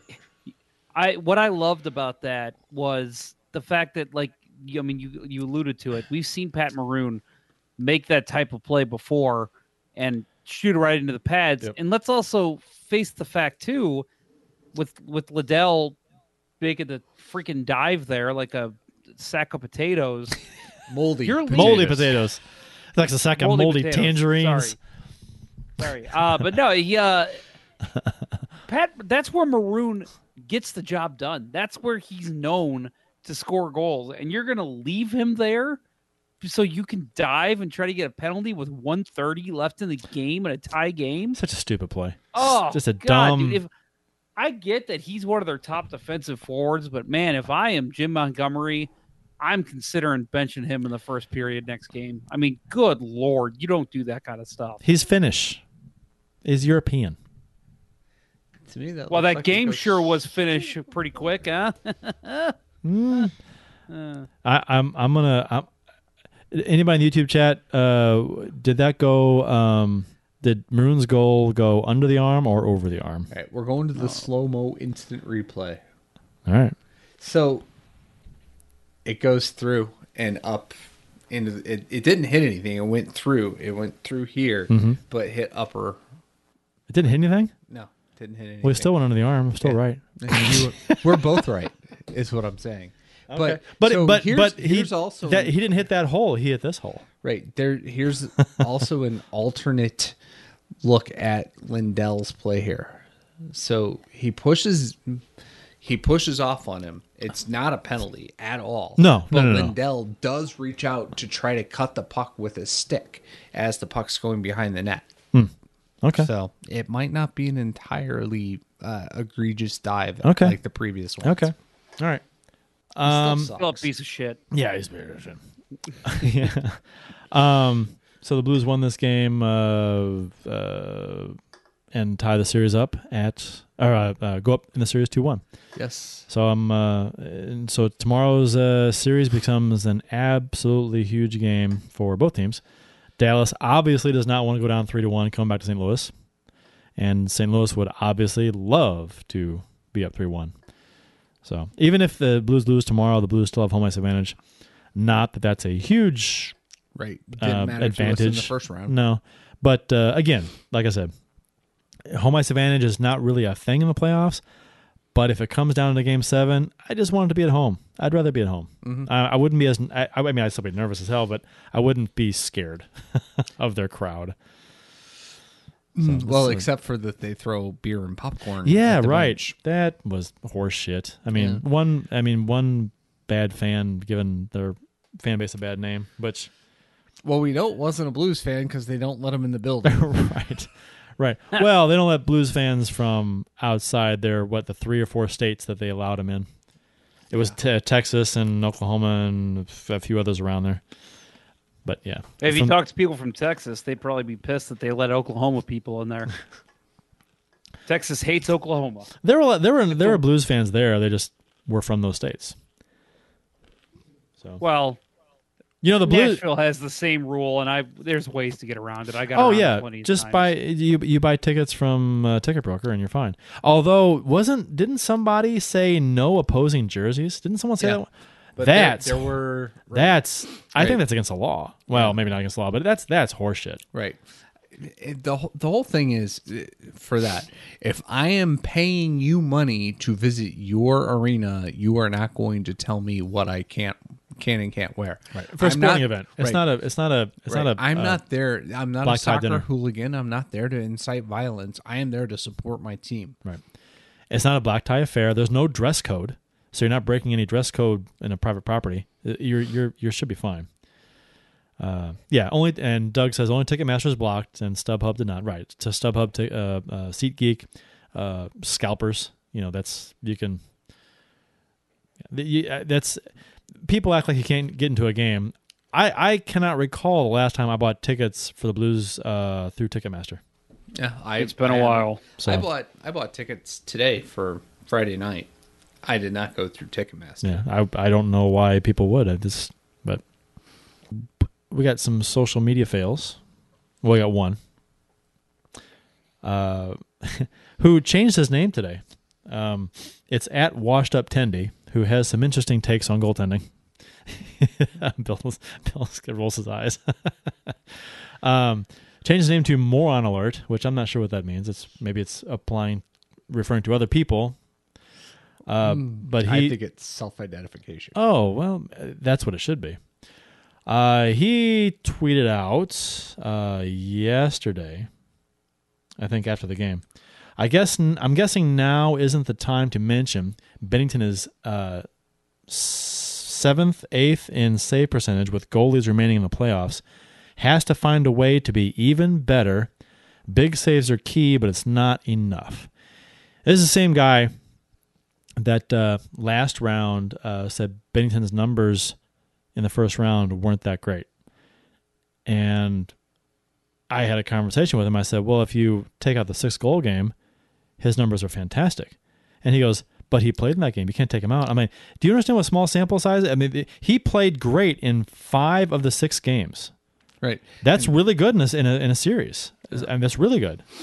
So great good in in in uh, five of the six games. So what do you want? Uh, you, you want him to play play perfect every game? Yeah, that's great. That'd be great. But Yeah, he he had a game where he- I, I several times was close to just tweeting at him and tagging Jake Allen saying, "Jake, stop using your burner account because fucking a, you're a fanboy. That's all you are. He- you're you're a Jake Allen fanboy." and that, that's and that's uh, uh, he. But he's he's very he's complimentary of Binnington and other. Tw- but it's very strange. You can tell he he favors Allen for whatever reason. But um, he has a podcast too.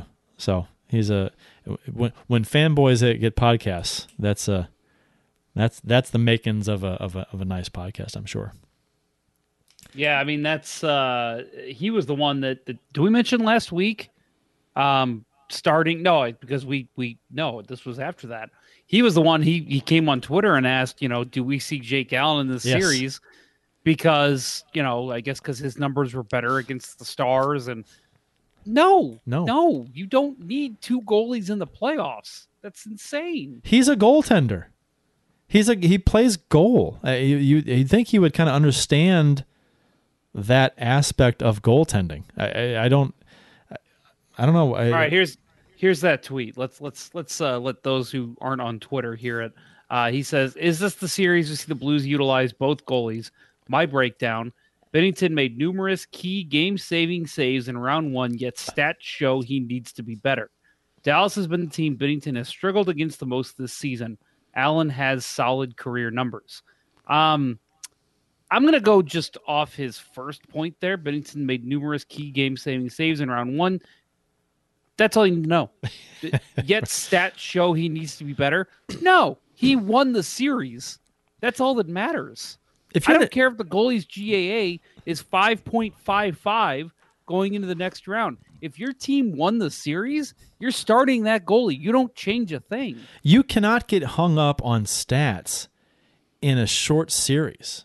Uh, you just can't because one game can throw off your stats like the in round one. He had one game without six goals, which it threw off his stats for the entire series. It was not indicative of his um, of his play across the entire series. And I was at that game. He was stellar in the first He- period. he was He always fantastic in the first period. It was it was two periods where his team Yeah, let him the fuck right. down. And there was and there was one goal maybe he should have had maybe in that in that but th- he was really good. The that game. goal, the the Which- first uh, Kyle Connor goal where he went down. He was too deep. He was Jake Allen. He was too deep in the net and went down early. Right.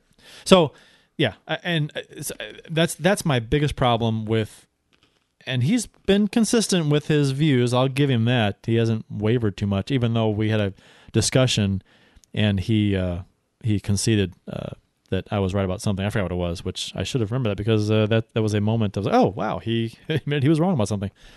Um, but uh, yeah, like I said, short game series, short series, you cannot just base you. It's a goal by goal thing. You analyze each goal on whether or not over over the course of an entire season. Yeah, numbers kind of di- dictate and will explain how well you've played, more or less, with the team in front of you factored in. I get it, but uh, in a short series, no, not at, not at all. A five game series, if you have one bad game and you win the other four and play well, uh, and you're going to tell me that because you allowed seven goals in one game that your your numbers are your save percentage is below nine, you played shitty. No, you didn't play shitty. You played great. It's just the one game where you allowed more goals than the rest of the game and it throws everything off. You can't do that, and he, he doesn't understand that. I'm sure you'll Yeah. find out more about uh, more of those. You'll get more of those views on his podcast. I don't even know what it's called. Uh, yeah, he doesn't really advertise it that much. So no, I he don't doesn't. really know. I don't. Yeah, I've I've seen it. Um, I saw the you know the the, the artwork is, you know, it, it's not good, and the this I listened to a part of it and I couldn't listen too much of it. It wasn't very good. But to each his own. Maybe you'll Wow. like it. Maybe you'll like it. Uh, Wow, listen to you. Take that other podcast. I I'm well, you know what? I'm just being honest. I wasn't for me. It wasn't for me. Okay. Um, I didn't like the takes at all. So maybe somebody else would. I didn't think they were accurate, but that's just me. Well, maybe uh, maybe it's it's for goalies. Uh, so Bill, you give it a shot. Our friend uh, in the YouTube chat, Crappy Goalie, give it a shot. Crappy Goalie and Washed Up Tendy, you guys should probably be best friends. I, I was, I I will admit, uh, after I've had a couple of beers, I confuse them from time to time. It's almost eleven o'clock. I think I'm gonna shut this. Do you know where your kids are? It's eleven. Dong. It's eleven p.m. Do you know where your kids are? Uh, well, Douglas Johannes jumps in with our little goalie chat here. He says Grant Fuhr lifetime stats: 887 save percentage, 338 GA. he is in the Hall of Fame. Different yeah, I know era. it was a different era. Just a response I would give someone that is uninformed. Yeah, different era. Hard to really justify that, especially since you know, again, well, and again, you know, Right. actually, he does kind of prove He's my won point four with cups that. too. Right. And Jordan Binnington Yeah, he didn't play in the he Nick proves my Kypreos point era. with that, that that the True. Oilers were winning Stanley Cups. So do you think at any point, even after Grant gave up five or six goals in the game, they were like, hmm, "Let's see what the backup has to offer." No, Well, because they're the winning. backup was Why Andy would you Moog. move it? That's true. Their backup was Andy Moakes. He was pretty good. That's true. Where was Bill Ranford at that time? And he Uh, and he he was developing. he uh, he also uh, kicked his cocaine habit. So good for him. Yeah. That's that's that's uh, on a that should be on a on his plaque. Stanley Cup four time Stanley Cup winner. Uh, beat cocaine. oh, what else you got, guys? Anything else? Uh, what what are we expecting in uh, in, In game, four? four. Blues have not lost on the road yet in the playoffs. Yeah. Um I mean so here's the thing that you know talking about the game uh last night's game and the way this series has gone and the the Blues in general in this postseason the word that I keep going back to uh is elasticity. This team doesn't it has more elasticity in it than any other Blues team. It, resilience, whatever you want to call it. In that they bend but don't break. and they ran. and they bounce back. and they bounce Yeah. back. That's exactly it. It's you know, they're yeah they are. By, by their third periods too. Their third periods Right. have been fantastic. Coming back, um, and and games they're trailing, they come back and make it close, or they come back and win. Which their third periods in the playoffs, I think they have the most goals in the third period in the playoffs. They I think do. so. That, and that's that's a good period to win. right in the playoffs. and and i you know just reading through like i i don't know how many tweets i've started and i'm like no I, i'm i can only i'm only tweeting the negative. I've got to stop doing this. And and you see you know you see the you know all those that have been there for so long the mr blues hats of the world who are tweeting you know jesus christ here it comes. And then you know we bounce back and score. So i don't know. I, it's we always say this and we always let it happen but it's it's the hope that kills us but man just that fact alone that the blues are showing resilience and elasticity it is giving me hope Resilience, elasticity, secondary scoring, goaltending. Yeah. Stuff that we haven't had in the playoffs ever Uh, yeah, I mean, uh, we've it's it's we are ten Glorias away from winning the Stanley Cup.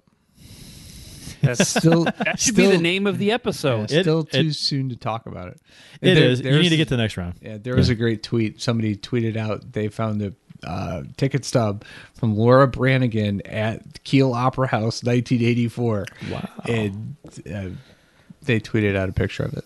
So Today online, I bought uh, the 45 of Gloria did you? for like four bucks, Nice. and I'm gonna Nice. I'm gonna frame it, and do something with it. Yeah, it'd be kind of cool just to have. should said, do you have a record player? I don't. I'm not gonna play it. I'm gonna frame it or something, put it on the wall. You, you, you could have her sign it. Oh. Oh, too soon. Mm-hmm. Uh, let's see. Douglas Johannes says, before you all go, I think game three is the turning point of the series. The air was let out of their sails in that game. You could tell by the post game interview of Montgomery. Uh, let's see. Uh, Josh Webster says, we won more games in a row this year than games we have left to win a cup. That's true. I like that. that I is- like that. Let's just do it again, right? Yeah, right.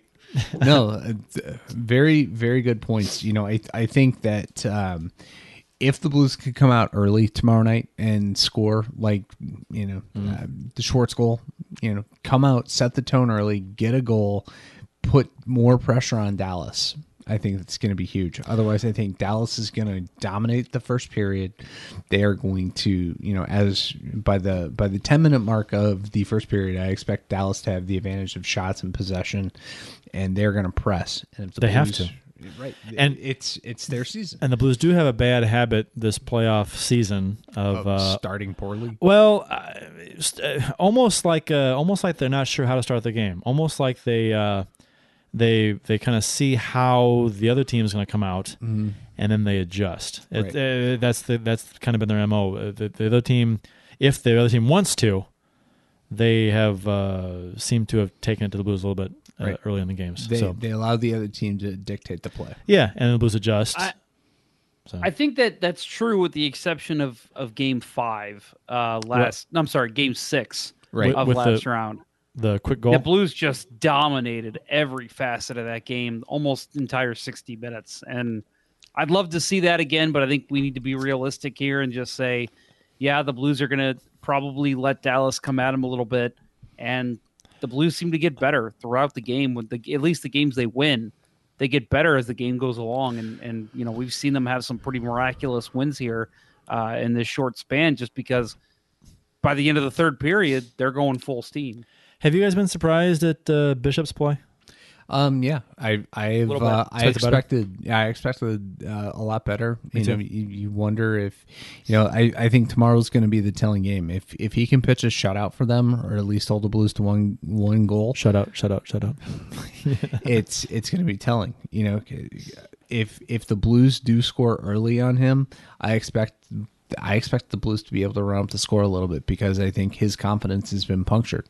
He, he- how many times have we talked about uh, a you know confidence is so much about goaltending, and he has been on such a roll. He's had all this confidence. Goals like the one Maroon scored to win the game Mm. don't happen on him.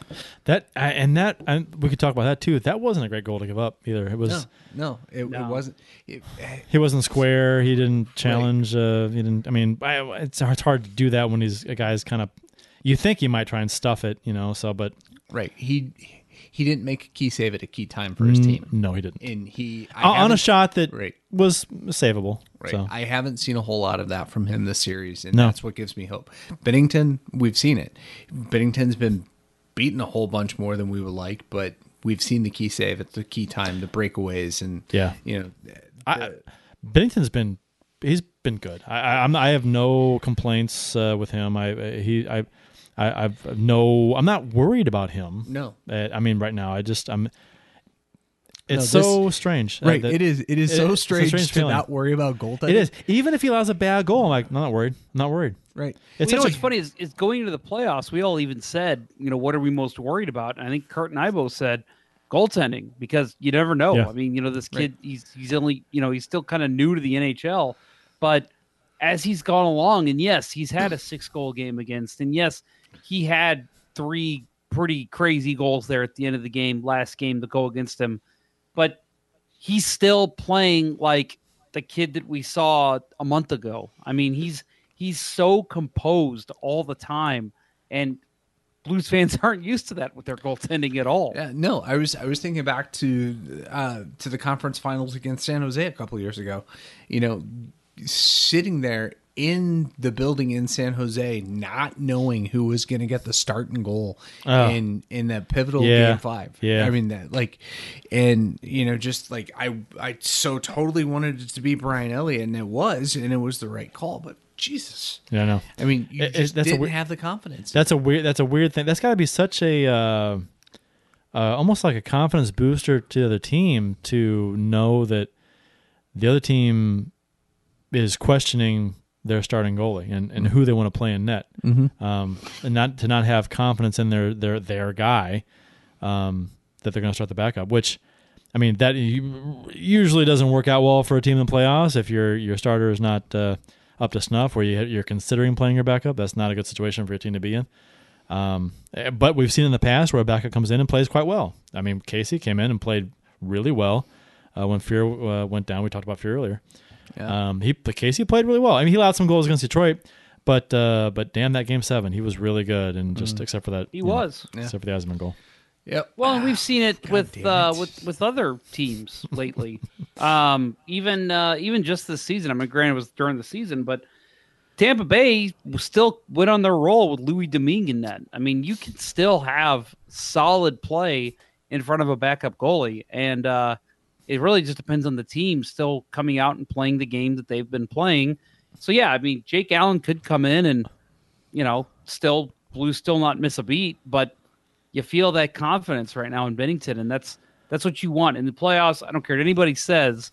Yes, you want a solid backup in case something happens, but every team that has gone through to win the cup, they knew who their starting Sure. goalie was by the first round, Yeah. Yeah. and and that And you- right now has been Jordan Binnington. And you, you said it. In case something happens, injury or all of a sudden they they can't stop a beach ball, you know that kind of thing. Uh, that's when you lean on your backup. You don't decide to start your backup just because he has better numbers against a team going in when you went with the other guy down the stretch the second half of the season and uh, in the first round uh, to advance you just, you just don't make a goaltending change based on that and, and if he allows a couple of goals that are questionable or has a bad game you don't just switch Right. you just don't Yeah, that's not something you do in the playoffs You- That's that's why Dallas didn't work a couple of years ago when they, they played the Blues in 16.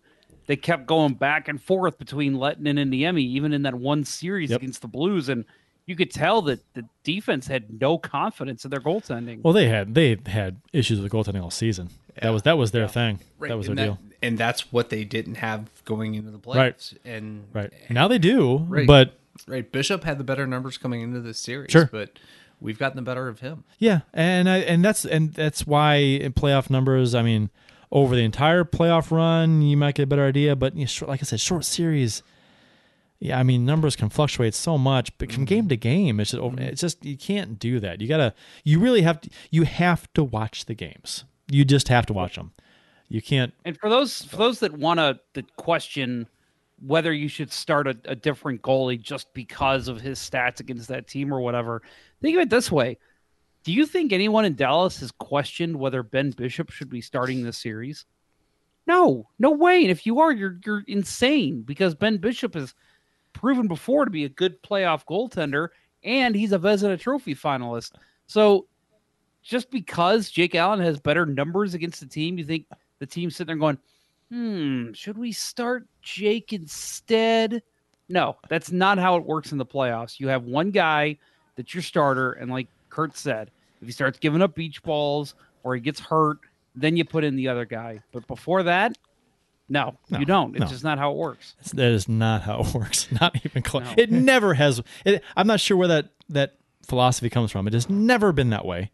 Um, and if it has, it doesn't work. Uh, teams that- that have that done it was don't work. another- It doesn't work.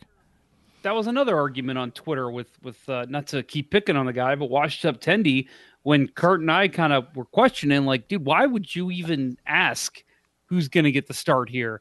And his response was, you know, oh, the Cup teams like, uh, you know, Pittsburgh Chicago. and Chicago, and and and I'm like, wait a minute, okay, that's that's a false narrative because Pittsburgh, Matt Murray was hurt that second year. They Right. had to start somebody else. And Chicago, What's- Crawford played like ass, Right. and that's Yeah. that's why what's his face got the start. Um, Darling, Darling, yeah.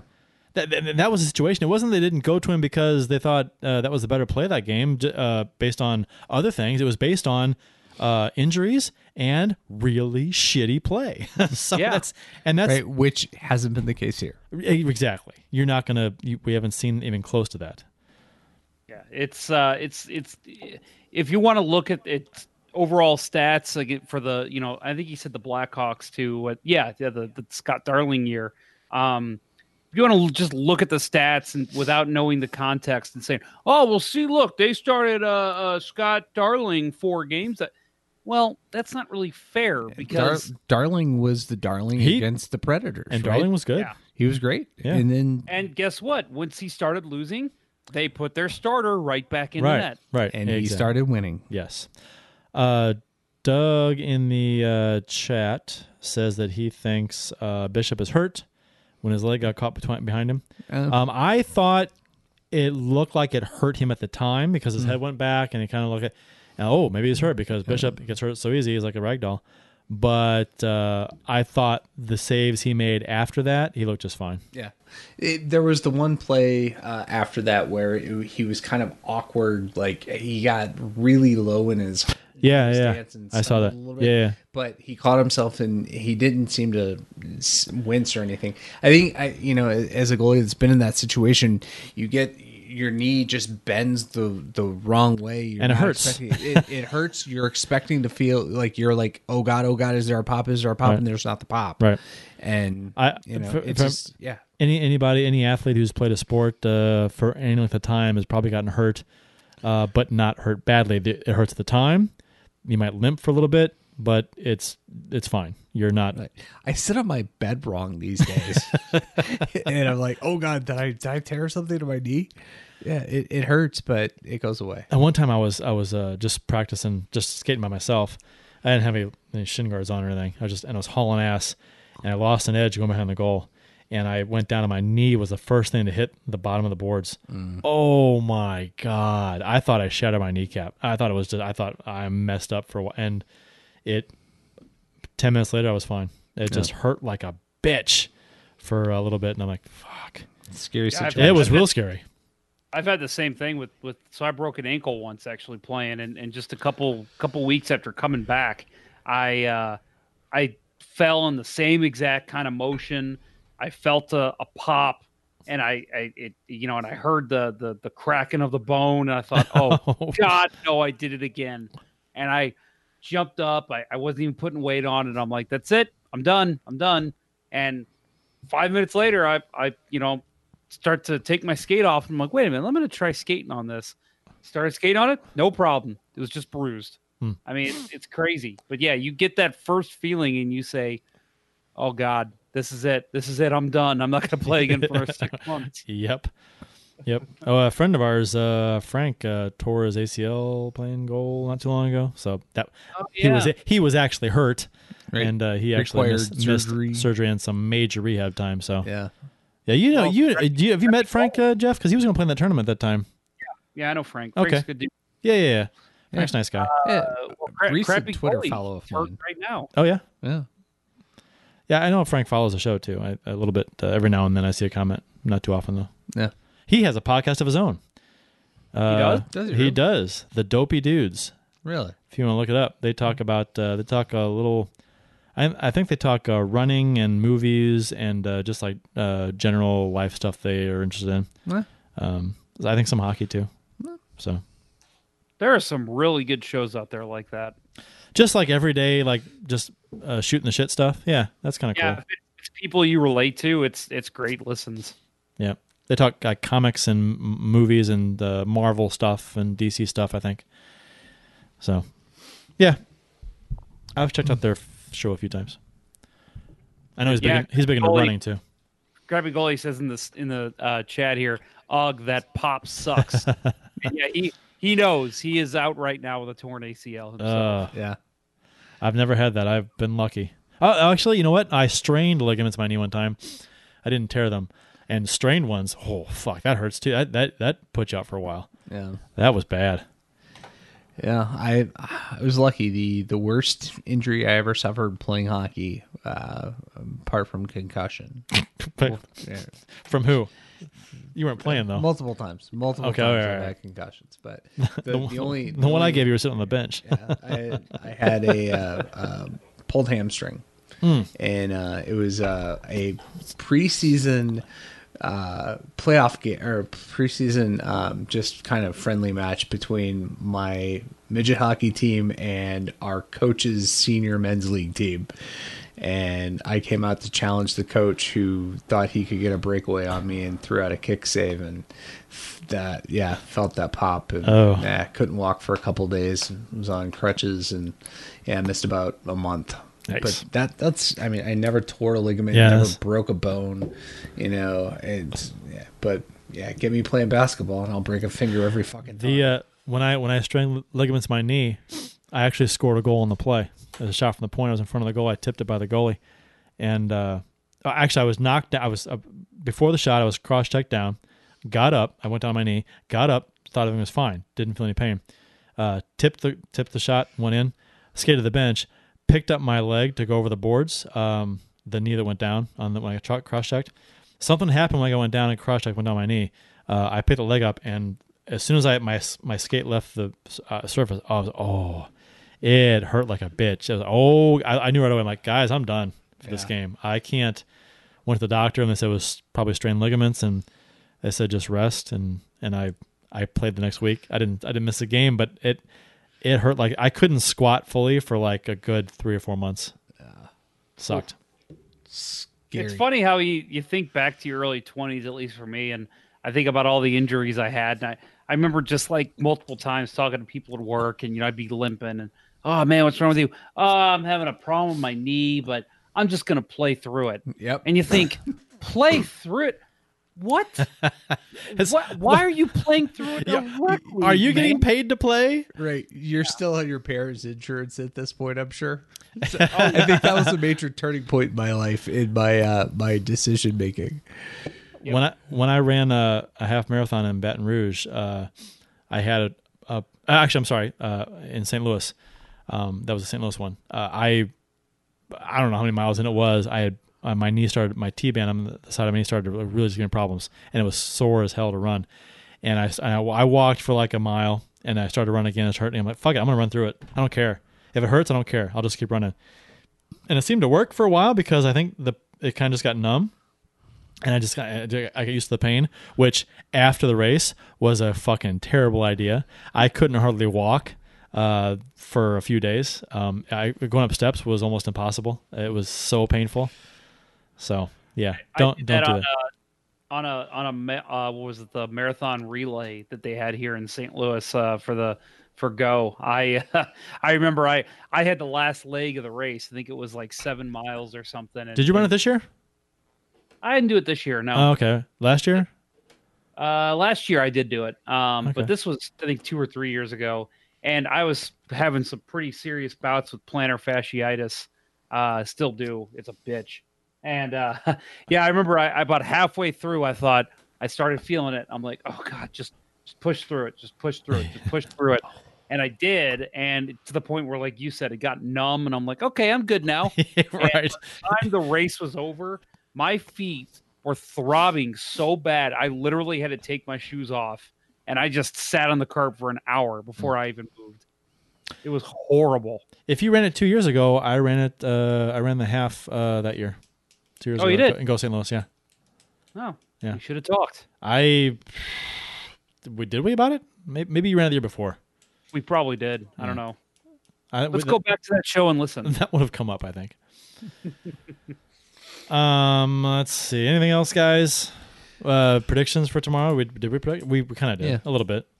Um, I I like the Blues in this series. I, I think I think they're the better team. I think Dallas has played well. Uh, cons- I mean, overall, uh, they haven't gotten the goaltending which you talked about that that the Blues have. So I Right. I like our chances. I like the way the Blues have played. I think that uh, I'm not sure if it's a good or a bad thing that we really haven't seen the the Blues play their game consistently uh, yet in this series from start to finish. no. Um, which uh, I'm not sure if it's a bad thing where maybe they won't, uh, or if it's a good thing and that it's it will come. So the, if you're an optimist or a pessimist, I guess. Yeah, no, I I agree. Um, I don't think either team's played their best, but Right. I think Yeah. the Blues have done a better job of really isolating the the Dallas top line um, throughout the the series, and as long as they don't let uh, Zuccarello and Hintz uh, dominate play like they did um, in Game Two, uh, they should be okay. And and don't you know don't let up on the you know shutting down Jamie Benn. I mean Right. he, he's he's got a couple of goals, but you know they I think they've they've done a good job of not letting him take games over. Uh, do you do you guys have a preference? I mean, uh, oh, San Jose goes back up. What a goal, Logan Couture again, Couture. Um, eighth goal. Who do you uh, guys? Who would you rather? If if the Blues were to advance, not to look ahead, fans can do this though. Players shouldn't. Um, uh, who would you rather face, uh, San Jose or Colorado? Uh, um, San Jose. Um, I want a, a revenge factor. That's why I went to Nashville in the first Yeah. round. But I want Colorado. do you? I I can see San Jose uh, pulling it together against the Blues. Um, I I think the Blues stand a better chance, and plus there's some revenge there too from last year. That's Knocking out that's Colorado. that's true. Yeah, I th- I think I'd rather have Colorado, but uh, yeah, for reasons you stated, I think I agree with that. I but yeah. San Jose if Logan Couture gets injured because man, he looks unstoppable right now. Uh, so we got a couple. I know I did. I can't find the exact one, but I know our friend Doug Johannes in the uh, uh, YouTube chat said he's calling Blues in five. They're going to take the next two. So uh, let's hope he's correct there. That would be nice for Um, me Friday night. I know uh, crappy goalie. I know he had something in here. Uh, game four is where you stab them through the eye into their brain, right? Let's hope you're right, Mr. Armstrong. Nice. Um, I think I think that'll do it for this week's show. Unless we have any tweets here, we do not that we haven't already addressed. Okay. Um, that'll do it for this week's show. Everybody enjoy tomorrow night's game. Uh, I know I will. Try to keep positive. Stay positive. Yes. And Eh. and hopefully you're hearing this right now because our podcast host hasn't gone down on you. Yeah. Unlike JB Bet, Don't. There it is. Um, obligatory, obligatory joke. man. Uh, that'll uh, do it for this week's show. For Jeff Ponder and Bill Day, I'm Kurt Price. That will conclude this week's broadcast of Let's Go Blues Radio. Until next time, everyone, let's go Blues. Let's go Blues. It's all Ben's fault. Let's go Blues. Uh, the Chiefs are at home tonight against Sport at the War Memorial at 8. Good seats are still available. I think that went very well. Thank you for listening to Let's Go Blues Radio. Now take off, hosers. Well, there's 90 minutes of your life you'll never get back. Sorry. Louis Blues. St. Louis Blues. Have you heard the news about our St. Louis Blues? They've only just begun, they're on their way to number one. Now there's no more blues for our St. Louis Blues. Blues are on the ice tonight again. They're rough and tough and got the stuff to win. They'll always get one more, no matter what the score. They are quite a hockey team, my friend.